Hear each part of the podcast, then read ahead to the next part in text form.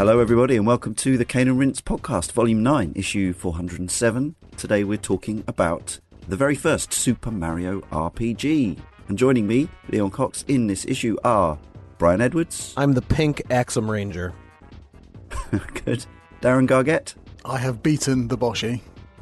And Leah Hader, what have you done or who are you? Funga! Cool. So, Square made this, Squaresoft, back in the day. For those who don't know, I mean, I think it's sort of explanatory, the title, Super Mario RPG. The first, and I think only, and it's important to make this distinction, Super Mario game not produced by Nintendo. So there have been Mario games and games with Mario in made by second, third parties, but I believe, certainly according to IMDb trivia, maybe something's happened since then, but I can't think of it off the top of my head, a Super Mario game not made in-house.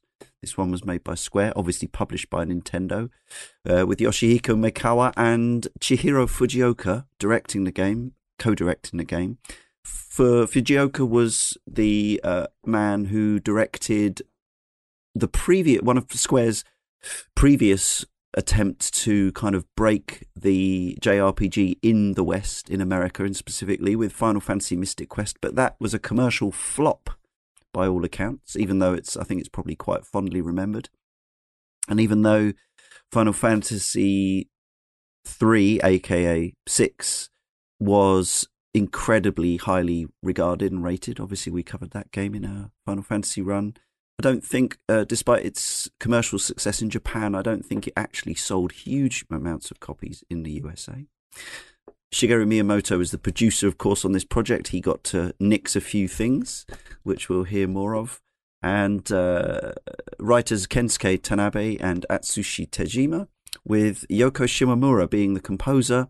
She'd already done things like most of the Street Fighter II music at this point and a bunch of other famous stuff. And she's one of the main through lines between this Super Mario RPG originator, which we'll talk a little bit about it later, and we're going to carry on with at least the Paper Mario series, and maybe someday we'll do some Mario and Luigi as well. But this is kind of a one and done because there was never a official sequel by Square to Super Mario RPG, but Yoko Shimomura, as a freelancer, returned to do the music for a lot of the Mario and Luigi games further down the line. So yeah, as I said, this was one of Square's attempts to break the JRPG genre in the US and the West.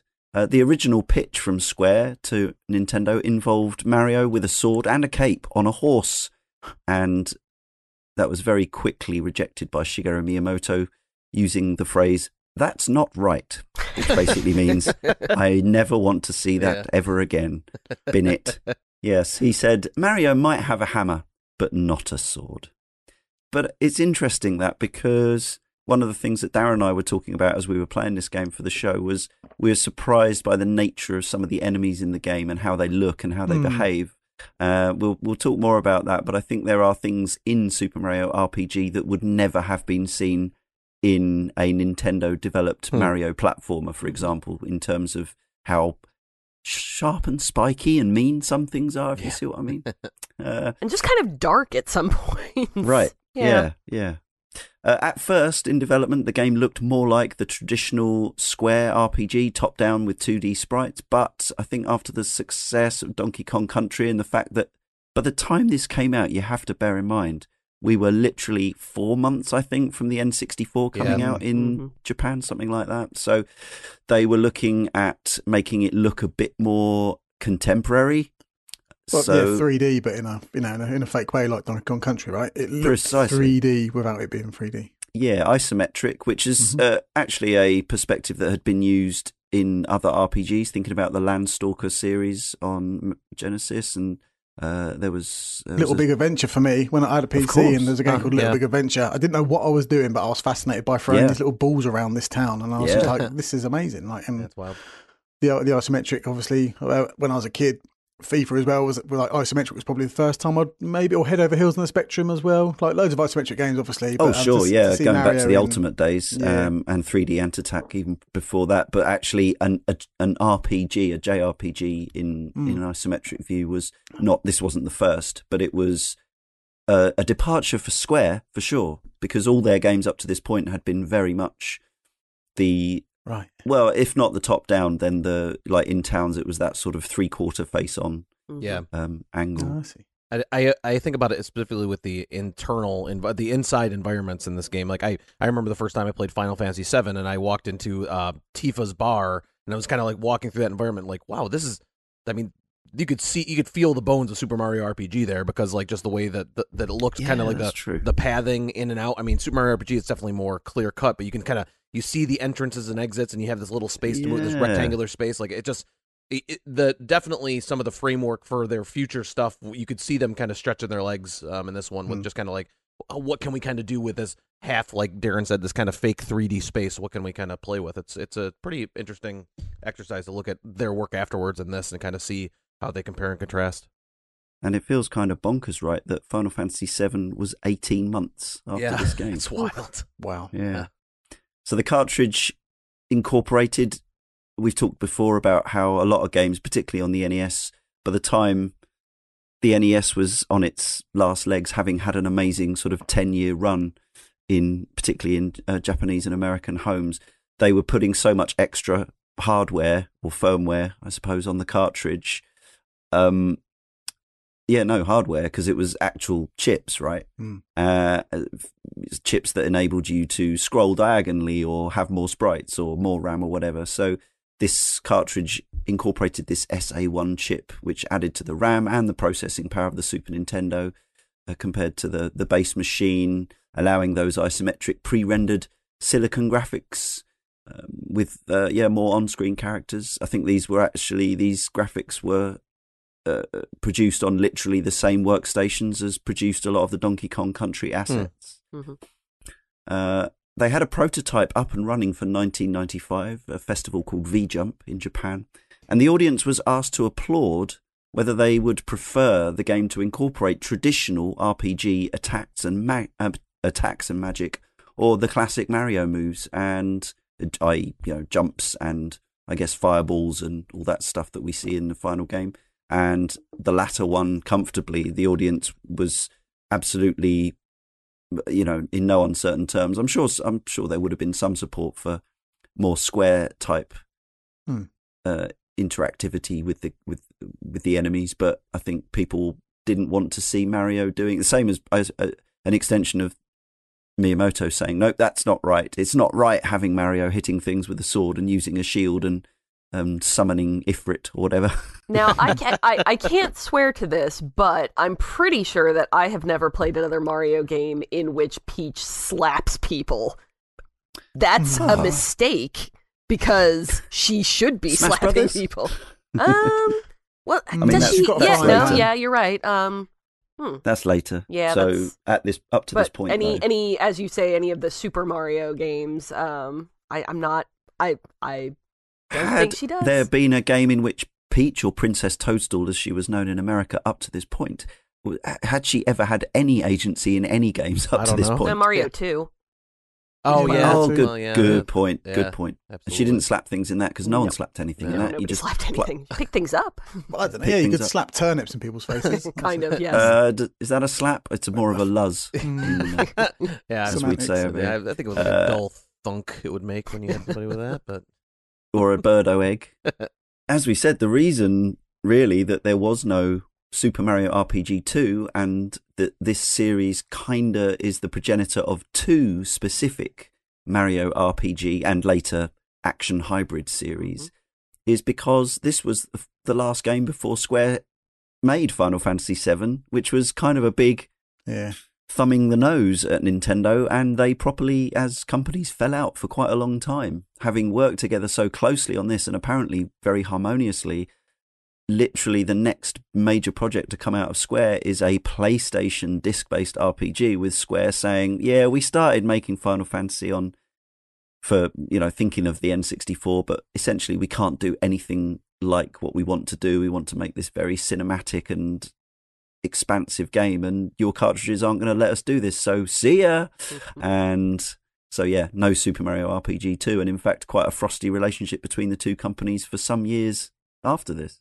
Yeah, I mean, being a fan of, I wasn't a fan of JRPGs of this time, but if you were a fan around this era, it must have been really kind of confusing to see like Final Fantasy VII on the N64 or like the Sony PlayStation add-on to the Super Nintendo. Like, it must have just been like, yeah, wow, look at all this potential, and then it just kind of went, well, see ya. And Nintendo must have, them must have been just, I don't know, they must have lost their marbles somewhere along the way during all of that, because they could have had Final Fantasy VII on that add-on for the SNES, in theory, right? So yeah, for all that to blow up in your face, it's kind of very typically of the 90s, isn't it, to kind of just have an argument over stuff like that, like Blur versus Oasis and all that nonsense, and it's like, oh, Square versus Nintendo. Like, everyone was up for a ruck back then, and it just seemed, part of the charm. It also just kind of takes their ball and goes home at that point. Yeah, it's a shame, but it did as Leon says, kind of land into both the Paper Mario series and the Mario and Luigi series, both of which I love a whole lot. So gamers kind of benefited, and Nintendo and Square came back together for Final Fantasy Crystal Chronicles just a couple of generations later. I'm not sure if that was the first game where they worked together again, but it was. I feel like I should know this, but I don't. Not off the top of my head. So yeah, it was released on the Super Famicom in Japan, March 9th, 1996, and the US version, I guess the translation had been, I don't know if it was done in the 2 months in between March and May 1996 or whether there was some overlap there, but yeah, the Super Nintendo version came out then. There was no European release due to cost and time of further translations. Obviously, there was an English language version which would have needed, or possibly not, because they didn't always bother, minor tweaks to put it into British English. But if they were going to release it in Europe, you would also need French, German, Spanish, etc. versions. It was 1996. The cost of the SA1 chip made it prohibitive as well, and projections of sales just weren't high enough for them to warrant doing it. So we had to wait until June to September 2008 outside of emulation to play it officially. First forumite, Dusk versus Tweak, says Super Mario RPG today gets by on charm. The mechanics work fine and the graphics still look appealing, though a bit dated. But it's just so sunny and happy that it doesn't matter if it's not the deepest JRPG out there or the most exciting Mario game. It's a celebration of Mario and his, at the time, legacy. And Squaresoft knew how to make Mario's iconic jump not just an attack in their turn-based game, but fun to pull off as well. On that subject, the other director, I think it was Mikawa, said that the sort of the idea of the action, almost rhythm action, timing based gameplay was based on a Japanese toy, a popular toy. We had one in, I guess this was a thing in America as well, but certainly in Britain, a lot of kids had this Electronic Simon, which was a multicolored big plastic thing which flashed colors and lights, and you had to press it in time. I think this Japanese toy was a kind of a relative of that, if not the same thing. And so the idea that you would push the buttons, which is something that I don't think they'd done anything like this in Square RPGs at this point. I mean, obviously we've covered them and I should probably know, but at this point it was very much still always a case of press the menu option and watch the battle play out, wasn't it? Later in Final Fantasy, we've had some more sort of timing-based and context-based attacks and things like that. But at this stage, that was actually quite an innovation, wasn't it, for Square to have an action, not exactly Twitch, but arcade action style controls within the battle of an RPG? I think so. I'm trying to think if there was anything else. If there was anything, then it was definitely a rarity. Yeah, I think even Mystic Quest was just a select fight and then watch the fight. Watch the numbers disappear or appear and then disappear. Was there anything lurking in Chrono Trigger? Because that's got the active time battle system, right? I don't think there's anything. That's a very good point, actually.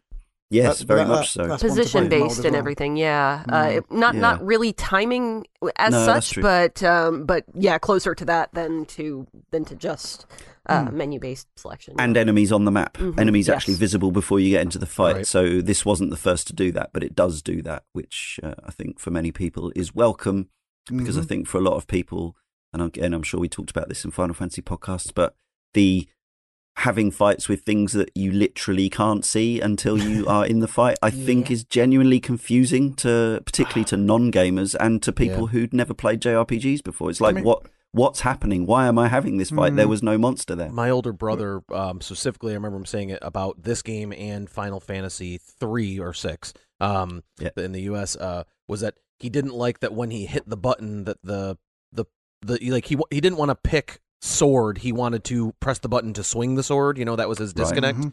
Mm-hmm. And Mario RPG definitely does kind of give you more ownership, you know, you hit punch, but then you press the button at the right time and get the double punch, so it kind of like onboards you a little bit better to be making it feel like you're actually doing something during the battles. But that definitely was a frustration and disconnect for people that might have been gamers, but they were much more used to kind of the more mainstream games of the time. And that timing window on the jump attacks, which you can chain extensively if you're good, I think the timing window possibly starts off quite small and gets smaller and smaller. Yeah. I couldn't quite work it out. Sure feels certainly like playing on an LCD now under emulation, whatever. I was playing it on the classic Mini. There's probably a tiny bit of input lag as well, but I was still able to get some pretty decent chains going. Jobo Bonobo talking about that, the fact that we finally got the game on the Wii in Europe in June. Or June, September, some point 2008. I was always jealous of US SNES owners who got this, and was a game I always wanted to check out. I had played the latter Mario RPG games and greatly enjoyed them, but I wanted to go back to where it all began. Luckily, I did such a thing when Super Mario RPG was released on the Wii Virtual Console. It definitely has the sense of humour and bizarre characters that makes these games so endearing. Mario's dialogue consisting of him miming out everything was a nice little running joke throughout the game. But I had the worst luck with this game. I would start it up, get reasonably far, and then for some reason the game would delete itself. Literally no other Virtual Console game did this, only Mario RPG. So I restarted it and was making good progress until it deleted itself again. I believe this happened a total of 3 times, and it honestly killed my enthusiasm for finishing the game. I liked what I saw, but for whatever reason, the copy I downloaded was determined that it would never let me finish it with these constant deletions. So because I never truly finished this, I can't properly rate it as one of my favourites, but what I can say is that the game did contain the seeds for what became some of the most outright fun, accessible and charming JRPG series I've ever played. For being the first alone, Super Mario RPG gets my respect. I did download the Wii Virtual Console version, but I didn't play far enough into it to find out if this is a known issue. I assume it isn't, or maybe they did release patches for some Virtual Console games on the Wii that you had to it didn't work like it does now, where you just get an auto update. You had to go back into the shop, find the game that you've already bought, and download the latest version. So it might have been something that they addressed, but it works. It works perfectly on my SNES Mini, I should say. And Darren, you played the Wii U Virtual Console version, is that right? I did. I must have bought it in the past. No issues at all. I must have bought it in the past, because when I went to buy it again, it was like £1.49 or something. That's right, so. Yeah. Nice. And the Wii U version came out in December 2015 in the UK, Europe and Australia. And then, for whatever reason this time, the Americans got it 6 months later, in June 2016. But they coped because they'd already had it for 10 years at this point. There are a couple of tweaks to the Virtual Console versions due to concerns about photosensitive epilepsy and seizures. The attacks Flame Wall and Static E were quite significantly visually altered so as not to provoke those fits, such as were made probably famous by that episode of the Pokemon anime all those years ago. And it was included as part of the default selection of games on the Super SNES Classic Edition (Mini), which came out in, I can't believe this is almost 3 years ago now. That's wild. September to October 2017. Still love my SNES Mini. Still getting plenty of use for this show. Game rankings wise, the old scores it got from the multiple outlets was 89%. Nintendo Life users have it at exactly the same, 8.9 out of 10.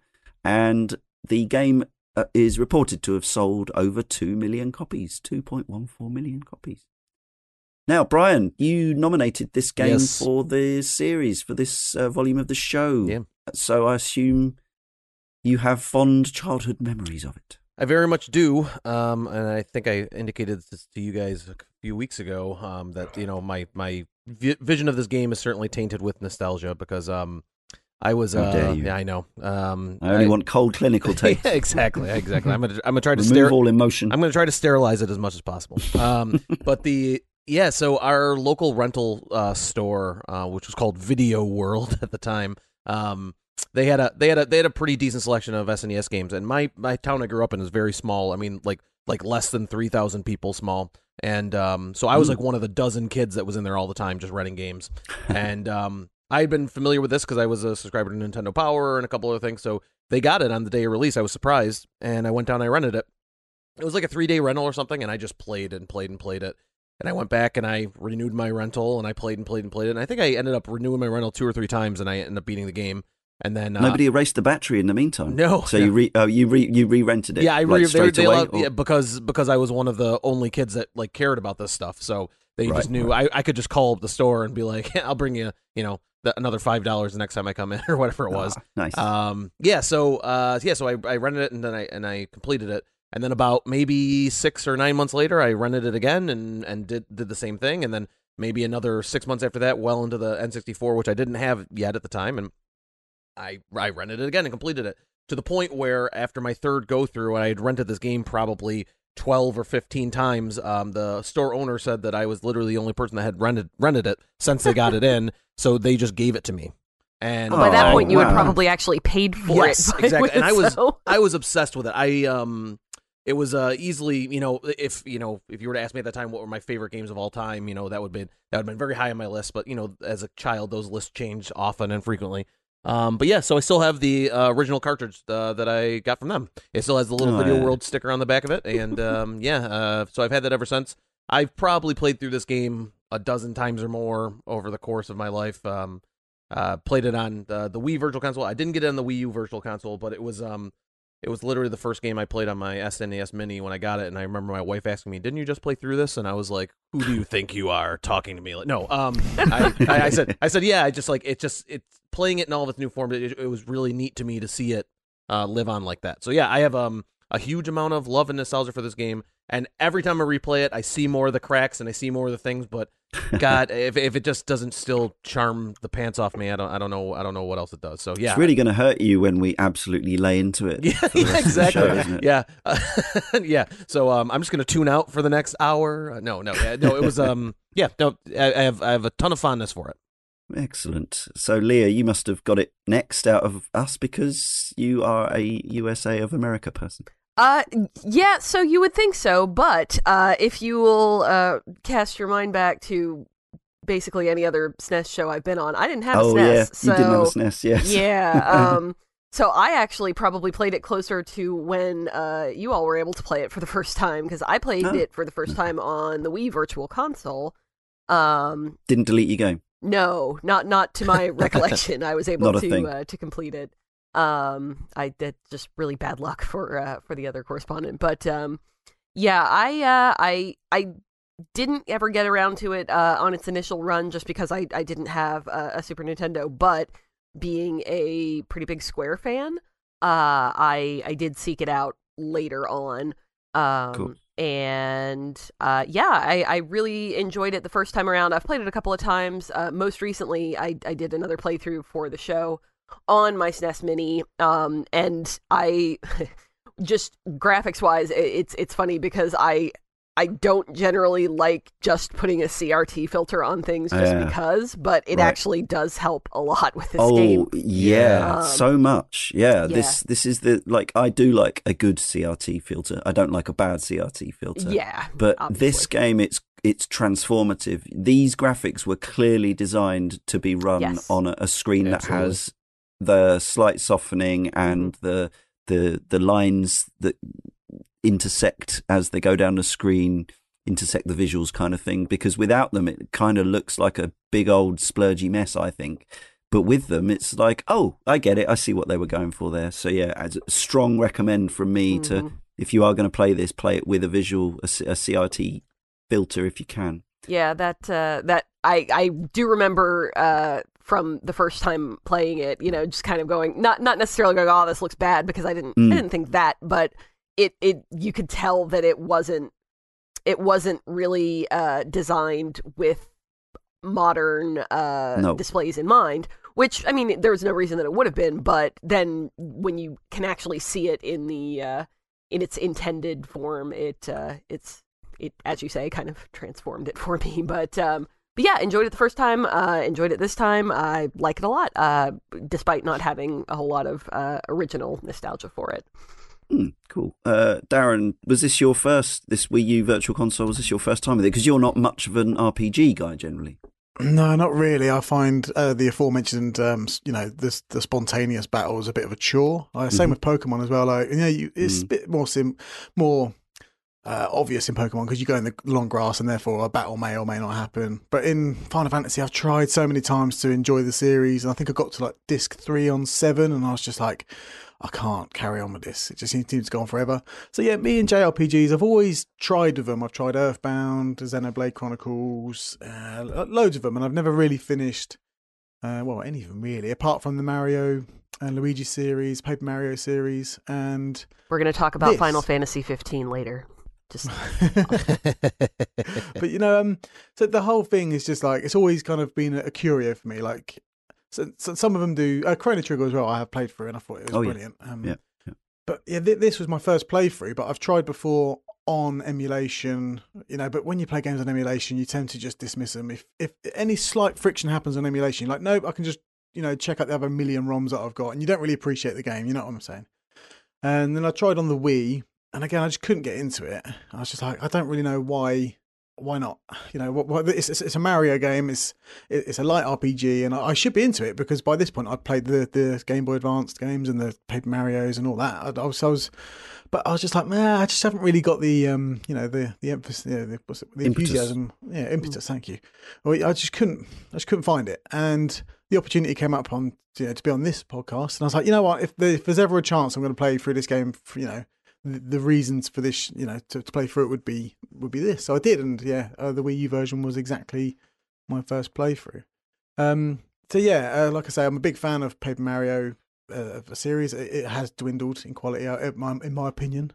But Mario and Luigi introduced me to, and Paper Mario for that matter, the kind of the action battle stuff, and I thought it was absolutely fascinating. So then to see it in this, I was like, okay, maybe I was a bit kind of, not wrong, but incorrect in dismissing this game as kind of it's less of a JRPG than I thought it would be, and by that I mean the random battles and the really long story that kind of goes on and on and on. First time through in 2020, maybe 29ish.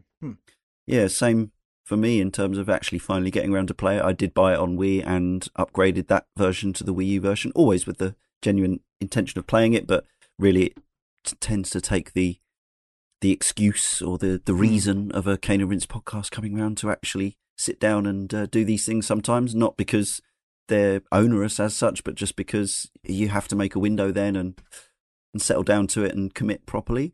So yeah, I played it through. I finished it a couple of weeks ago, actually. It was I think it was one of those rare ones that actually took me slightly less time to get through than I was almost expecting, even though my finished playtime was, I can't actually remember now, but it was in the, I don't know what would make sense. I can't think now. Is it like 20 hours maybe? Mine was about 20. Yeah, somewhere in that range, I would say. Yeah, depending on how. So certainly not a tiny trifling matter, but not the length of a lot of even some of the Square games that were around the same time might have been double that length or more. So it's relatively punchy. The Baboon Baron from the forum says, my memories have begun to blur together like cheap trifles these days, but the memories I have of Super Mario RPG are pretty clear. The only way I could play it was via emulator, which brought with it a mixture of emotions, but even so, it could not detract from a fascinating little game that has gone on to have quite an impact, one I completely and totally missed back in the Super Nintendo era. I remember quite clearly how frankly adorable it was, but with a subtle wink at the camera in more than a few scenes that knew there were more than a few older gamers out there giggling along. As someone who normally bounces off turn-based RPGs, the battle system with its more reactive approach really appealed to me. I still had to keep my reactions sharp and not tap away through menu after menu. I never got to the end, and the thought of stepping up to see it through now doesn't appeal to me too much, but it is held in high regard and I can see why, going on to influence all sorts of games. It really helped me appreciate RPGs, to see past some of the more grindy fantasy that my friends played and I reluctantly watched. Let's talk about the scenario and the setting and the script, or at least the translated localized script, because none of us has played the Japanese version in Japanese as such.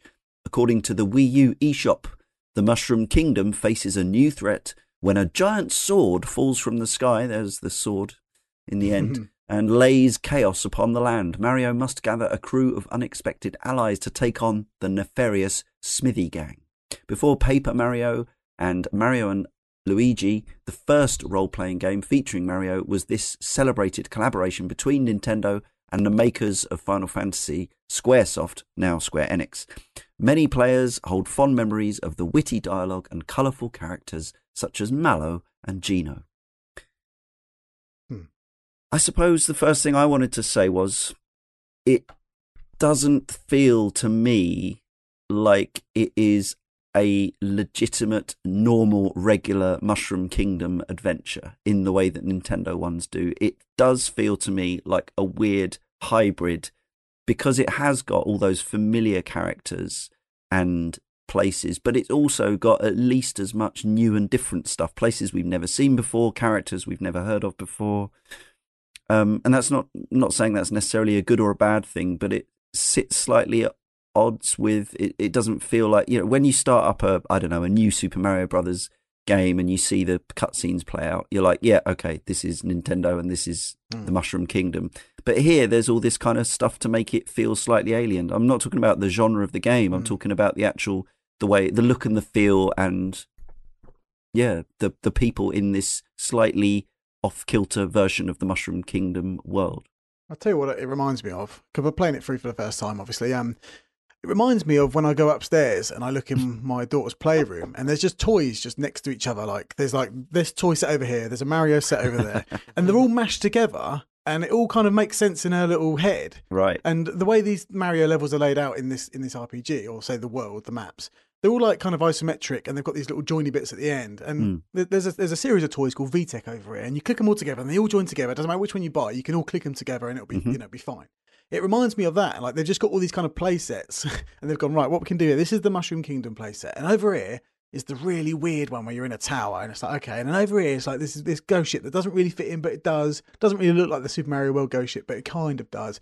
So, like, it's almost like, you know, it's a Square-based Mario game, right? So they've obviously got influences from their history of games mixed in with the Mario stuff, and it all just kind of feels slightly off-kilter, and it really kind of, it was interesting to see, like, some of the scenarios you do end up running through, because you're just like, you know what, this doesn't really like join as well as I thought it would do, because playing through the Paper Mario games before this, like the way that game flows is kind of, well, it feels more like a Mushroom Kingdom, right? And it does happen, it does feel more cohesive, whereas here, like I said, it just feels like someone just chucked a bunch of toys in a room and just made them play with each other.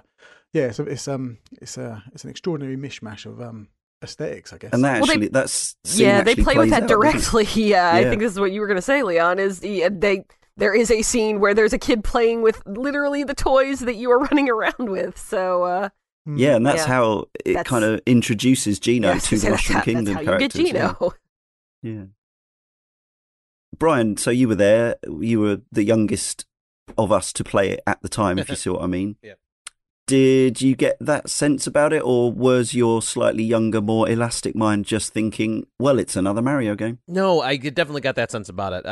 It was one of those things where I don't want to say this, when the sword, like that, the way that the game opens up and the sword spins around and just sticks down into the castle like that, and it's like, and then you kind of see all these kind of this weird mishmash of everything coming together. And then when you kind of get out of that first little area, like even just coming out of the house and seeing like the pipe and seeing kind of how the world it doesn't feel quite like the Mushroom Kingdom right from the bat, I would say. But for me, that was pretty exciting, actually. For me at the time, I just like this is like, it really felt like it was taking a step and doing something different right off the bat. So I didn't necessarily Like, it wasn't really a turn off or anything for me, but as much as it was just kind of like, oh, this is not going to be I'm not going to be running through areas that look like 1-1 from the first game. You know what I mean? It's going to be a kind of a whole different thing. So, yeah, and you kind of touched on it earlier with kind of like the character design and some different design of like the enemies and stuff. Like just from the first Goomba you see, like for some reason, like the Goomba in this game is portrayed as kind of like almost like relatively flat. You know, he's kind of got this narrow, longer body, and he rolls at you. Like in my mind, the Goomba is a perfect circle. You know, kind of how you see it in the new 3D Mario games and stuff. So, like, you could tell right off the bat there were some creative. I don't want to say creative liberties, but just kind of there were going to be interpretations. Creative interpretation. Thank you. Of some of these characters that you've built up in your mind as being a certain way.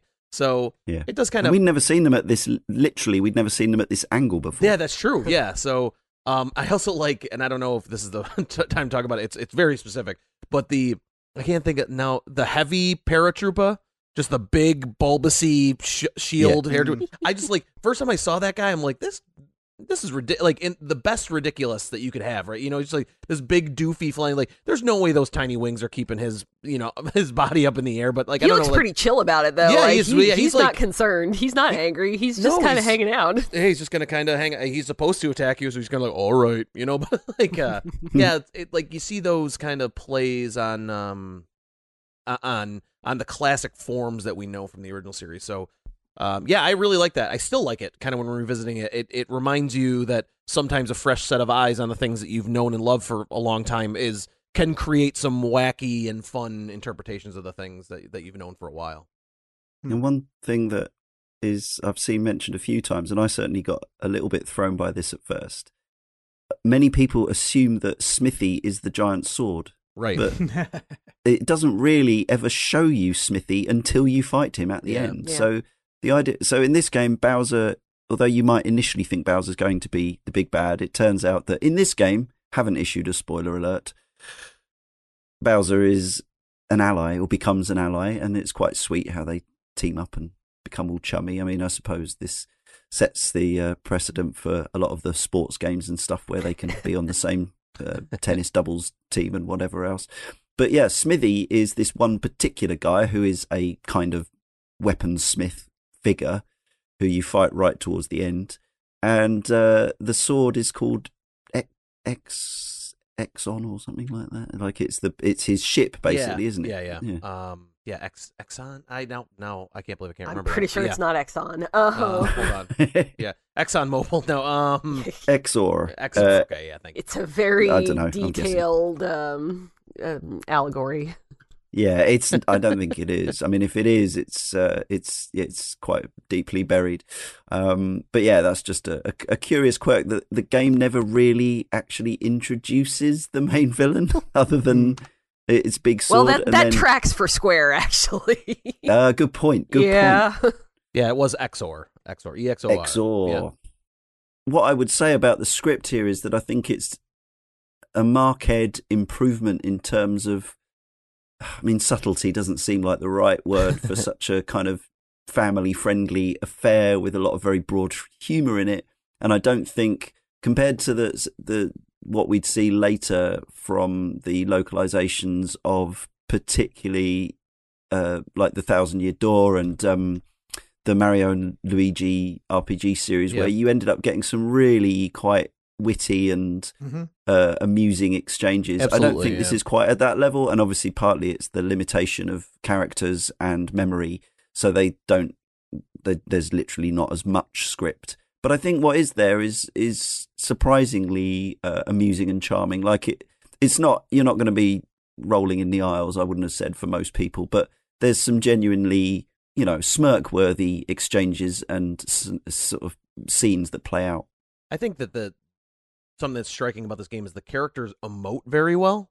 And I mean, that's even shown like, and was talked about before by one of the correspondents, of how like Mario kind of mimes all of his conversation. He never says anything. He does things through acting out, but like, even like those scenes like where Bowser is crying and he's got those two very comical tears just kind of going up and down on his face, or they you know, the mouth open, or like the pratfalls that they do. And when something doesn't land, like, this game communicates a lot to you just by the way the characters look and act. So I think that that helps with either the quality or the lack of quality in translation. And it's not hard to, I mean, they're already conveying a lot of the message about what's going on in the story just by what they're doing. And there's certain things that, you know, don't kind of like, you know, don't hit as well, or like some pretty cliche parts and things like that. But in general, I think just the characters themselves do a lot to convey that script to you in a way that, like, that first time I remember I laughed out loud, but again, I was a kid, where the king was the chancellor was trying to explain stuff to Mario, and he stopped him twice, and at the third time he stopped him, Mario rolls backwards down the entire flight of stairs. Oh, you know, yeah. Like, I mean, just stuff like that. I think it's just got an interesting charm to it. So. Ah, strange, yeah, but it's just like there's some very strange lines of dialogue in this game, yeah, and it did make me laugh, to be honest, because it's just, you know, Princess Peach's, all of her moves are to do with like hugging and talking and stuff like that. Like, obviously, this group hug is quite funny. It's I was going to mention that. It's worth bringing up because there's the game from 10 years after this called Super Princess Peach, which now looks quite sexist and reductive. Absolutely. Yeah. It's a good game, though. It was at the time. It was at the time, man. Like, I remember playing that thinking, you're solving puzzles by pressing the button that makes her cry. Do you know what I mean? Yeah. Like, that's just weird. Yeah. Yes, definitely. Yeah, not the game design is sort of interesting, but the fact that they thought, let's do a character where the woman stars and she's completely like all your interaction with the world are governed by some sensitive emotions. Yeah, it was all emotion. Yeah. But here, I actually like, she's Princess Peach, so the fact that she's a female character, but she's Princess Peach is the point, and so it makes sense for her character that group hug is her thing. So because it's a JRPG, and let's be clear, this game does in many ways follow the absolute template of its Final Fantasy predecessors. Yeah. You have to have a healer. So of course it makes sense based on the history of these characters. And yeah, you could go into the politics of that if you wanted to, but it makes sense for this game that Princess Peach is the healer. And therefore, when you're thinking, right, how can we do this without having swords and magic and healing spells, which they kind of effectively do to all intents and purposes, they gave her a group hug, which I just thought was quite sweet. You know, like the fact that she's the one who says, come on, let's all get together and have a hug and we'll feel better. I thought, you know, I'm cool with that. If you're one of those people like me who is happy to be just occasionally wrapped in a, you know, just a children's storybook effectively, it's a pleasant thing without, it comes with no stress particularly. Yeah, it is. I realize how this is probably going to sound coming from me specifically, but it is a pretty easy game.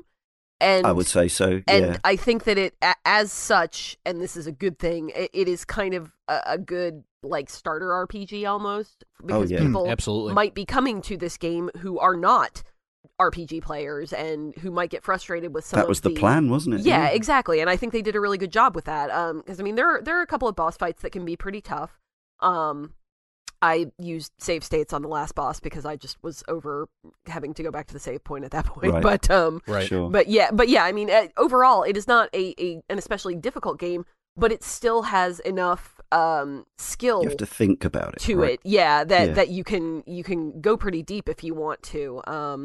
So I mean, it's not exactly, you know, baby's first RPG or anything, but it is it's accessible is the word I want here. Yeah, and it, again, in gentle a way that a lot is the word I would use. In a way, a lot of Square RPGs previous and after are not definitely necessarily. Not, yeah. And that onboarding thing you talked about, Leah, like somebody's first RPG, like you saying like the baby RPG thing, it's funny, but like, in reality, for me, that the person that it was marketed at was me, and it worked completely. Yeah. Because, I mean, I was ravenous for JRPG stuff after this game, and I had dabbled in some. I had played some of Final Fantasy VI, you know, and a little bit of Chrono Trigger, but it was after Super Mario RPG that I went back to those and felt like I had a fundamental understanding of how the games absolutely worked. Right. So, so my friend, I've talked about this on some other podcasts, but I had a friend across the street who brought me over Final Fantasy VI and Chrono Trigger after this, and I had never played either of them, and I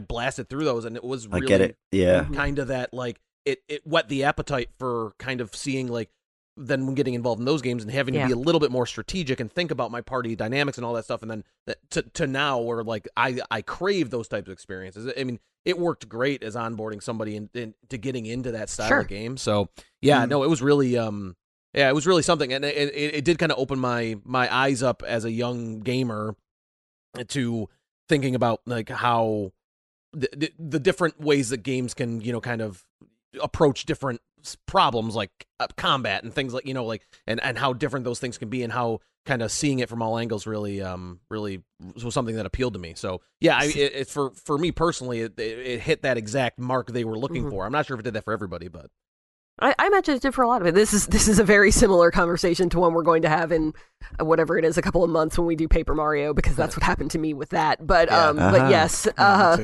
yeah, it's very. I think that it's very good for that kind of thing, because people, you know, are gonna see this who have played Mario games and who have not necessarily tried any JRPGs, and then once they get that, you know, just kind of go off and become little otakus. Like Mr. Ixolite says, having dabbled with the Mario and Luigi games, it was interesting to see the origins of their hallmarks, the interactive turn-based gameplay and the irreverent tone in Super Mario RPG. But courtesy of Squaresoft, the original Super Mario RPG has an identity all of its own, like a new chef mixing up a trusted recipe. So you have recognisable things like Mario, Peach and Bowser, but then Mallow and Geno look like nothing else in the series. You have enemies that feel imported from other JRPGs or the Donkey Kong Country series. You have Mario himself being allowed way more expressiveness and character than usual, when Mallow had to physically restrain a furious Mario from bum-rushing a boss, saying, "Who do you think you are, Bruce Lee? I could hardly believe my eyes." Yet for all the game's charms, my interest eventually waned until I put it on hold. Having had the same problem with the Mario and Luigi games, I think it comes down to the tone. It's not that I dislike light-hearted or comedic games, and this one is frequently hilarious, but it is not enough to sustain my interest in a multi-hour epic. Unless the game is short and sweet, I need some actual dramatic and emotional weight along with the comedy to keep me hooked. Like, I love Monty Python and the Holy Grail, but would never want to see a 15-hour version of it. Still, Super Mario RPG is charming enough that I want to revisit it. Hopefully it will get a Switch release sooner or later, as the portability might be required for me to finish the game. Mr. Ixolite, talking about the characters in the game, for me, the game is a fascinating case study of what happens when a non-Nintendo developer gets their hands on the Mario license. There's the self-aware humour, the enemies that feel like they walked in from other properties, but also the fact that you can make Mario kind of a douche.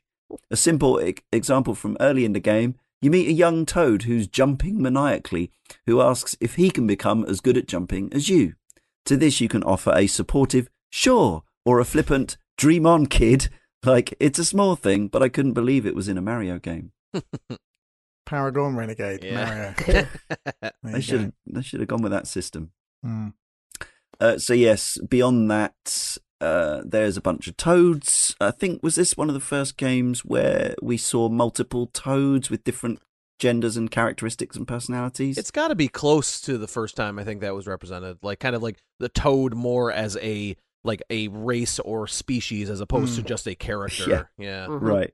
Yeah. And the Chancellor, who I think we sort of, apparently in development, was more wizened and sort of even older and more grey-haired, looking like the sort of traditional JRPG village elder type figure, but became more sort of statesman-like. And I think that character kind of lives on in Super Mario Sunshine and some others, doesn't it? The sort of the mustachioed, slightly senior Toad. Kind of, speaking of Toad as a race, didn't we see out of the game world, in the cartoon world, a Mario Super Show? I'm sure that had plenty of Toads running around. So maybe in the deep lore books, it was kind of a thing, but you never really seen it in Super Mario Bros. Or Brothers. Do you know what I mean? And so yeah, it was interesting to see it come to fruition. But now it's just kind of part and parcel, isn't it? They're always squeaking and shouting and stuff. So yeah, I wouldn't have it any other way really. So two characters I think it's probably important to talk about because they're the two most prominent, unique, and they are literally unique in that they've never been seen again. Yeah, I want to talk about that a little bit, but sorry, go ahead. Sure. Okay, well, let's start with Mallow because you meet Mallow first. Go for it. I love Mallow. I like Mallow a lot. In every bit of this game, the story, his backstory, and kind of the orphan child getting to what eventually is his former kingdom. Obviously, he has to be a prince because JRPGs. But I just don't he's so sweet and innocent and fun, and when you first get him, he's pretty weak too. You know, he's a novice, you know, and like at the beginning of that game, like, you know, even with that double punch, you can kind of do that. He's doing, you know, fractions of the damage that Mario does. Right. And he just doesn't get a weapon for ages. Yeah, right? No, he ends up getting the froggy stick from Frogfucius. That's a sentence that I just said out loud. But yeah, symbols, no, he's this really sweet and innocent and fun character, and he looks so cute. And I love when he does spells, like his whole body lifts out of his pants. So like, because he's a little cloud person. But he has feet though. So does the cloud then sink into the shoes? And he moves like, I don't care. I don't want to know. It's just like, he's such a. You could Google character for that too, I'm sure. Yeah. Oh God, yeah. He looks like a little ice cream. Yeah, he really does. And the thing is that like he fits in the Mushroom Kingdom. Like that could be a Mario character. It wasn't developed by specifically just Nintendo, but like he belongs there. And there are a bunch of other characters in this world where some of them I feel like maybe a little bit out of place, maybe don't really jive with the whole Mario universe. But Mallow is just one of them. Like if we would have come across Nimbus Land in Mario Odyssey, I would have been stoked. You know what I mean? Like he seems like he belongs. Right. I'm a Mallow fan for sure. Mallow for Smash. To hell with Geno for Clouds. Smash. All the clouds in Mario games have had faces on, so it was just kind of a natural progression. Right? Yeah, sure. Like, you think the Lakitus are actually riding Mallow's descendants? Could be. And what about in Super Mario Galaxy 2? Where Mario gets that cloud power up, he's summoning with Mallow. The only thing that crossed my mind about a subsequent incarnation of Mallow was the pull blocks and fall blocks, or Crash Mo and Push Mo games, because there is a character called Mallow in that, but he's a kind of weird, cute sumo wrestler, and it's spelt slightly differently. But I did wonder because those games are by Intelligent Systems, who of course took over from from Square for the Paper Mario games. And the other one, iconic, some might say, although I really have, until playing this game for the show and doing the research, I hadn't realised quite what a cult figure Geno is and has become. So Geno is ostensibly a little straw doll man with a magic hat. Is that? But he in the game, so we see him as a toy, and then he comes to life. He's a star person. I don't get it. He's kind of like, he's all right. He's got some good moves. I like using him in my party. He's a glass cannon, and I hated him. I got rid of him as soon as I could. Oh, okay. Yeah. I used him all the way through to the end. The only character I changed, because I used Mario, Mallow, and Geno all the way through until Mallow's healing spells were no longer sufficient. Right. And then I switched in Toadstool for the last couple of areas of the game. That was it. Never used Bowser. Oh, see, I did. That was my party, as soon as I could get to him, because the later characters you get was Mario, Bowser, Peach, or Toadstool, excuse me. Yeah. Okay. The only character in the game that I consistently still now don't mainline in my party is Geno, and it's not because I don't like him or anything. It's just like I feel everything is just pretty generic. Like even like his rapid shots attack and everything and his star cannon, like it's all interesting but like the fact that he's like kind of a materialized star, like the stars sent him down like to possess this doll, and like I don't know. What is his enduring popular cult status all about? Because to me he was kind of a blank slate, but I think maybe it's the enigma that people like, as well as the slightly curious design. I don't really get it. From my point of view, someone who doesn't really, enjoy the genre of JRPG, to me, he seemed more like a Square character than the rest of them in the entire game, right? So Square fans were like, well, I'm going to gravitate towards this one because he looks like he belongs in Final Fantasy IX to me. Like he's got that kind of aesthetic, you know? He kind of looks like a Square character through and through, whereas the rest of the roster is Mario flavoured, and so I can see the zealous kind of zealous is probably too strong a word, but you know, the fans of Final Fantasy and Chrono Trigger, and going, well, why don't you put Geno in Chrono Trigger? Why don't you put Geno in Final Fantasy, or whichever RPGs that are coming out from Square? It seemed like there was just a massive kind of online massive ask for Geno. It's like, well, where's Geno in Smash? Where's Geno in this? Where's Geno in that? And you're like, I'm thinking, where is this Geno from? I've never heard of him before. Yeah. And then all of a sudden I'm playing this and I'm like, is this the Geno that everyone seems to be on about? And like, the feverish, after Banjo and Smash came out, it was like, Geno next, Geno. And I'm like, I don't know who Geno is, but you look at him now and it's just like, yeah, he looks like a Square character. And you imagine like, there's kind of plenty of fan fiction out there where Geno is like, his legacy has lived on in kind of word form. Yeah, I don't get it 100% myself, but as a purely aesthetic thing, he looks more Squaresoft. Nintendo's never come out and directly said, right, we know you all want Geno for Smash, but Square owns it, so we can't do it. There's never been any conversation like that, I guess. Well, that would be throwing them under the bus, so to speak. Some stuff's just best just left on the under the table, so to speak, rather than going, oh, it's Square's fault, you can't have it. Like, it's just best not to do that kind of stuff. Some companies do it, don't they? Yeah, they do. Yeah. Sony. I don't know where any of that comes from. And it's like I said, it's no particular. I don't have a dislike for him. I just kind of he's just kind of there. You know what I mean? Yeah. And he's like at this. You kind of view it, at least the way I kind of view it, is like the pacing of a JRPG is like we get to this point. All right, we kind of need a new party member. You know what I mean? Like we gotta break it up a little bit. This game's gonna go on for another 10 hours. We gotta give somebody else to play with, and that's the purpose he serves. But even for like the part of the story, like you go up into like the star like hills there to get the last star, to get the next star, and it's kind of the introduction to him as a character. And even that area you don't really do anything there. There's no boss fight there. There's no real story there except for it takes about 20 minutes to get to the top of the hill, and then you're out. You walk up to the star, it spins around, and you come back down, and then it's on to the next thing. It's kind of the most uninteresting part of the game to me personally too. So yeah, not quite sure. The month. From the forum says, I'm mainly just here to say that I don't think that Geno is cool. He's very plain and heroic without much substance. He doesn't say a word after his part of the story's done. His role on the team's arguably pretty replaceable. I guess he looks a little neat and woohoo Geno whirl, but yeah, certainly not worth all the heaping praise he gets for being an almost nothing character. Of course, maybe I missed his crucial 4-hour side quest, and this is the part where someone chimes in to make me look like a fool. I think we're pretty much on the same page here. He does have an attack which makes one of the hard bosses an instant kill, though, which was quite handy. He gets 9999 in certain situations. I mean, he's very powerful if you stick him in your party and keep him leveled up. I didn't find it to be worth the effort. I like Bowser because he punches things real hard. Yeah, sure. Yep. I just added. I had this thing where when characters level up in this game, rather than it just automatically distributing points or you having any kind of complex grid, you just basically say, do I want to boost them in terms of attack, in terms of magic power, if you will, flower points, or hit points.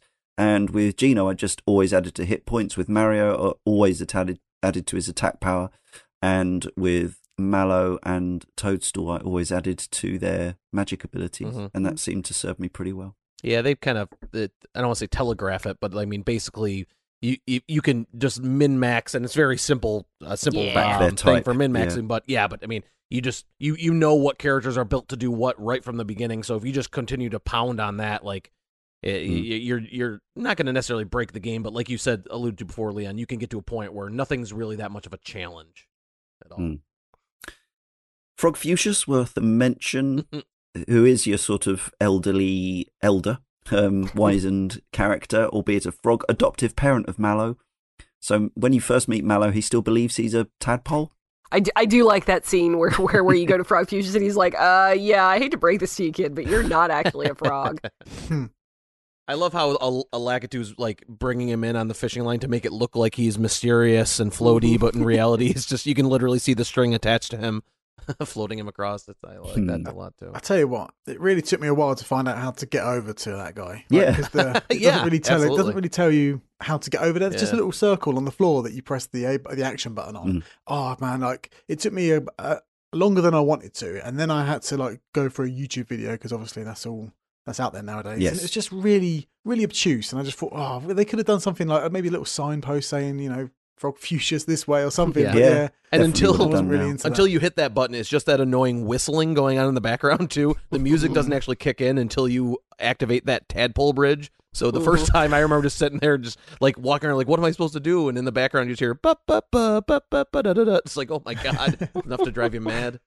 For a game that is, as we've said, pretty straightforward, accessible, easy, family friendly. There are a few bits I looked up, to be honest, like there's this whole section in one of the latter dungeons where you have to solve 4 out of 6 areas or something like that. Oh yeah. One of them is, I mean, I just think it's a horrible design. It's a 3D cube Yeah. Where so you go into it and it's all isometric, of course. Oh, I gave up on that one. Yeah, yeah, I totally did. Yeah, I went in and I ran around for a little while and went, nope, out. It's just there's no other than just pushing at various, you know, You're literally pushing a D-pad while you're looking at a static screen.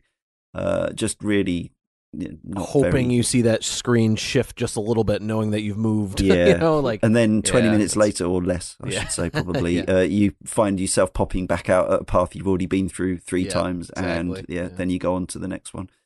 There may have been some rewards in there, but yeah, a couple of things like that. Just slightly subpar design, I would have said, from both Square and Nintendo's perspective, and from mid-90s games design. But yeah, those are brief moments. I think it was one of those things where they could set, like, hey, look at this. We made a 3D cube that's not actually 3D that you can kind of walk in and out of. Isn't that neat? And then, like, it was almost more of an exercise that, like, hey, look at this thing we can do versus, hey, is this a thing we should do? You know? Yeah. Is this fun? Yeah. No, I don't think so. Sorry, back to the characters just before we move on. Some of the enemies. So Smithy, really, you don't get any sense of, I would say, of what or who Smithy is. Just a kind of, I mean, as Leah says, actually thinking about it, from the Final Fantasies I did manage to play, kind of traditional, although here, unlike some of those Final Fantasy games, it does actually tell you the name of the person and kind of what they're doing and why, rather than the, haha, here's the final boss, you never heard of him before, and they've been pulling the strings all the way along. So very hard to feel any, I didn't feel any sort of great fear or malice towards Smithy as a just, you know, it's just the thing that you had to beat to clear the game. Yeah, I agree with that. Yeah, it's one of those things. I think the gang members themselves have a lot of personality and fun stuff to them, but, you know, basically when you take out Exor, when you defeat the sword that came into the giant castle at the beginning of the game, that's when you really feel like that feels like where the game should end. You know what I mean? Like that should have been the big bad, but like many other JRPGs, we talked about this in the Final Fantasy VIII podcast a lot. You know what I mean? Like, who's the bad guy now? Wait, who's the bad guy now? Like, you know, it just keeps, like, another layer reveals and another layer reveals, and the next thing you know, you're fighting someone that you really haven't interacted with at all during the main part of the campaign. Yeah. That's just kind of one of the things. And 5 and 4. Yep, exactly. And in fact, the thing you end up fighting at the very, very end is this kind of big creature with a transforming head. Yep. Which is related to, it's not actually Smithy anymore, is it? It's the thing that it's called. It is, I can't remember off the top of my head. You beat Smithy and you go into that back room and he transforms into kind of that celestial being. And I can't think of the name of it right now. But it's traditional. Smithy, so I suppose more striking in terms of character. And again, I kind of felt these ones came out the blue, but towards the end, you suddenly find that Smithy's got a kind of gang of multicolored defenders called the Axem Rangers, who are based on the Super, is it Super Saitan? The Power Rangers creatures, and they were quite entertaining for the kind of couple of battles that you fight them in. So it's one of those battles where you've got multiple enemies with each with different specialities and strengths and weaknesses. So that's a bit of a one of those puzzle fights where you have to always kill the healer first.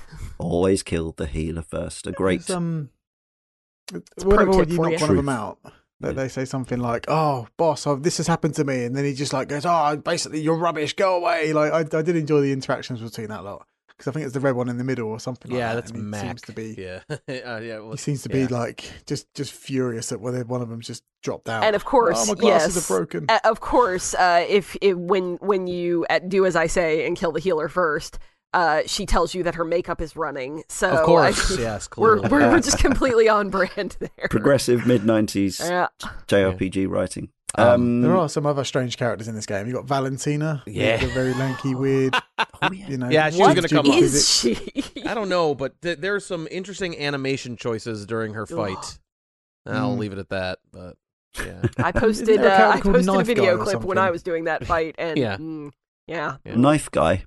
Yeah, knife there's a boss. Yeah, knife guy. I think he literally just has a knife, and he comes at you. He's juggling the knives around and throws them at you. Yeah, I really like those are the moments that I was particularly thinking of in terms of they wouldn't allow these in the Mario universe in 2020 where they did in 96 because things were less kind of rigid and strict and formed in that sense.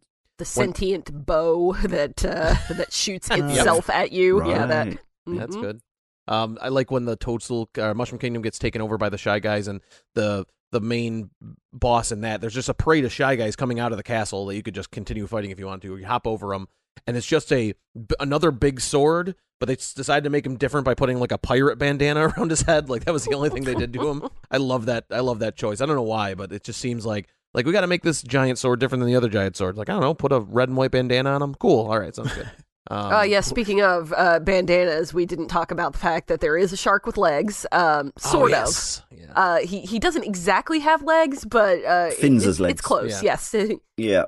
Yes, I quite like him. Yeah, he becomes your buddy.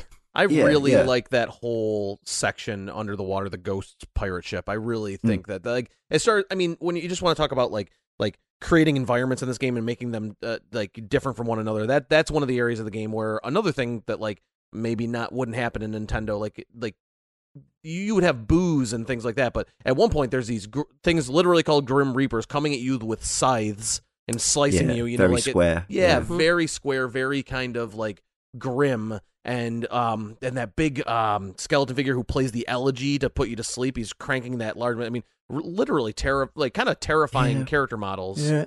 And as someone who hasn't played JRPGs, you know, up to this point largely, like it just reminded me of like Tim Burton stuff. Yeah. Like it's like Tim Burton got hold of a Nintendo license, went, yeah, what if you put a bunch of weird stuff in Mario? Yeah. Like some of the creatures that you fight in this game, I was like, I can't believe I'm fighting this ridiculous creature in a Mario game. It was utterly perplexing, but also just like fascinating. Yeah. Like unbelievable, like the amount of stuff you see. It's just like the at the start of the game when you're chasing around that purple Yoshi thing with teeth with that top hat. Oh, Croco. Yeah, you have to run around and hide from him. Like, it's just like it all seemed very bootleg, like you've walked into 99p store and picked up a fake Mario set, you know what I mean? It was so off kilter. Yeah, it's very, very bizarre stuff going on. Talking about off kilter, we got to talk Booster. Oh, yes. So Booster for Smash. Yes. For a start. Yes. Booster, so this game came out in 1996. It was being developed in 95. Pulp Fiction came out in 1994. And Booster's music is basically a sort of parody of the filthy saxophone music that plays when Butch and Marcellus are in the Gimp dungeon basement. Yeah, okay. So it's pretty like the that is the a very specific reference and not one that I got, and now that's all I'm going to hear. Thanks, Leah. It's definitely meant to be that, as far as I'm concerned. And Booster's kind of he just comes across like a kind of a weirdo sleazebag. Definitely. Yeah. Like, you go to the tower and he's just peeking through the door and you think, have I just seen something peeking through the door? Yeah. And you get closer and he disappears and you walk away again and he peeks through the door again. I was like, that's got to be Wario, surely, because the eyes just give it away straight away. And yeah, when you actually see the reveal of Booster, like you've been chasing him all the way for this tower, and it's just in like the most ridiculous places possible. You always feel like he's watching you at some point, which is quite impressive. Yeah, it's like this weird, like, you know, Peeping Tom's dungeon that he's built. It definitely is like that. And his head is like 90% mouth. You know what I mean? So like he opens that mouth and leans back, and like he's just such a weird character. I love the Booster's tower section. I mean, it's also great because that's where you end up getting Bowser and Peach, and you know, he's got Peach, and then Bowser comes at the end to help break in the door, and it's a really nice place where all the characters kind of converge. But like the setting around it is that he really just wants to marry Peach, but it's just a fake wedding because he's essentially a kid who's playing with toys, but he's also a grown man who wants to marry Peach. It's this weird thing. He rides around on a little train. Yeah, it's fascinating. Yeah. It's fascinating. I think that brings us on to the visuals. Talking about Booster's design. Wait, though. Before we go away from the characters, I do have one very important question that I need to bring up. Wow. Where's Luigi? He's in the end sequence. Yeah, that's it. But where has he been this entire time? Cowardly, you know. Famously, he's been hiding. Nobody even mentions him. Yeah, maybe he was paper at this point and turned at a funny angle so he couldn't see him. He was just waiting. He was there the whole time. He was just there the whole time. Yeah. You just ignored Luigi was in us all along. Yes, yeah. I like it when he turns up in the end parade. It's like he's done nothing, and then he just turns up leading this really cute, charming 2D sprite parade at the end of the game. I love Super Nintendo end credits. Oh, they're the best, aren't they? Everything about it, like the Mario Kart, the Super Mario World, like every time the music plays and they all run along the screen and it's the whole cast. Like there's some absolute just like spine-tingling, like charming moments, and this game was no exception. I was like, yes, this is one of the best. Like the music, utterly brilliant.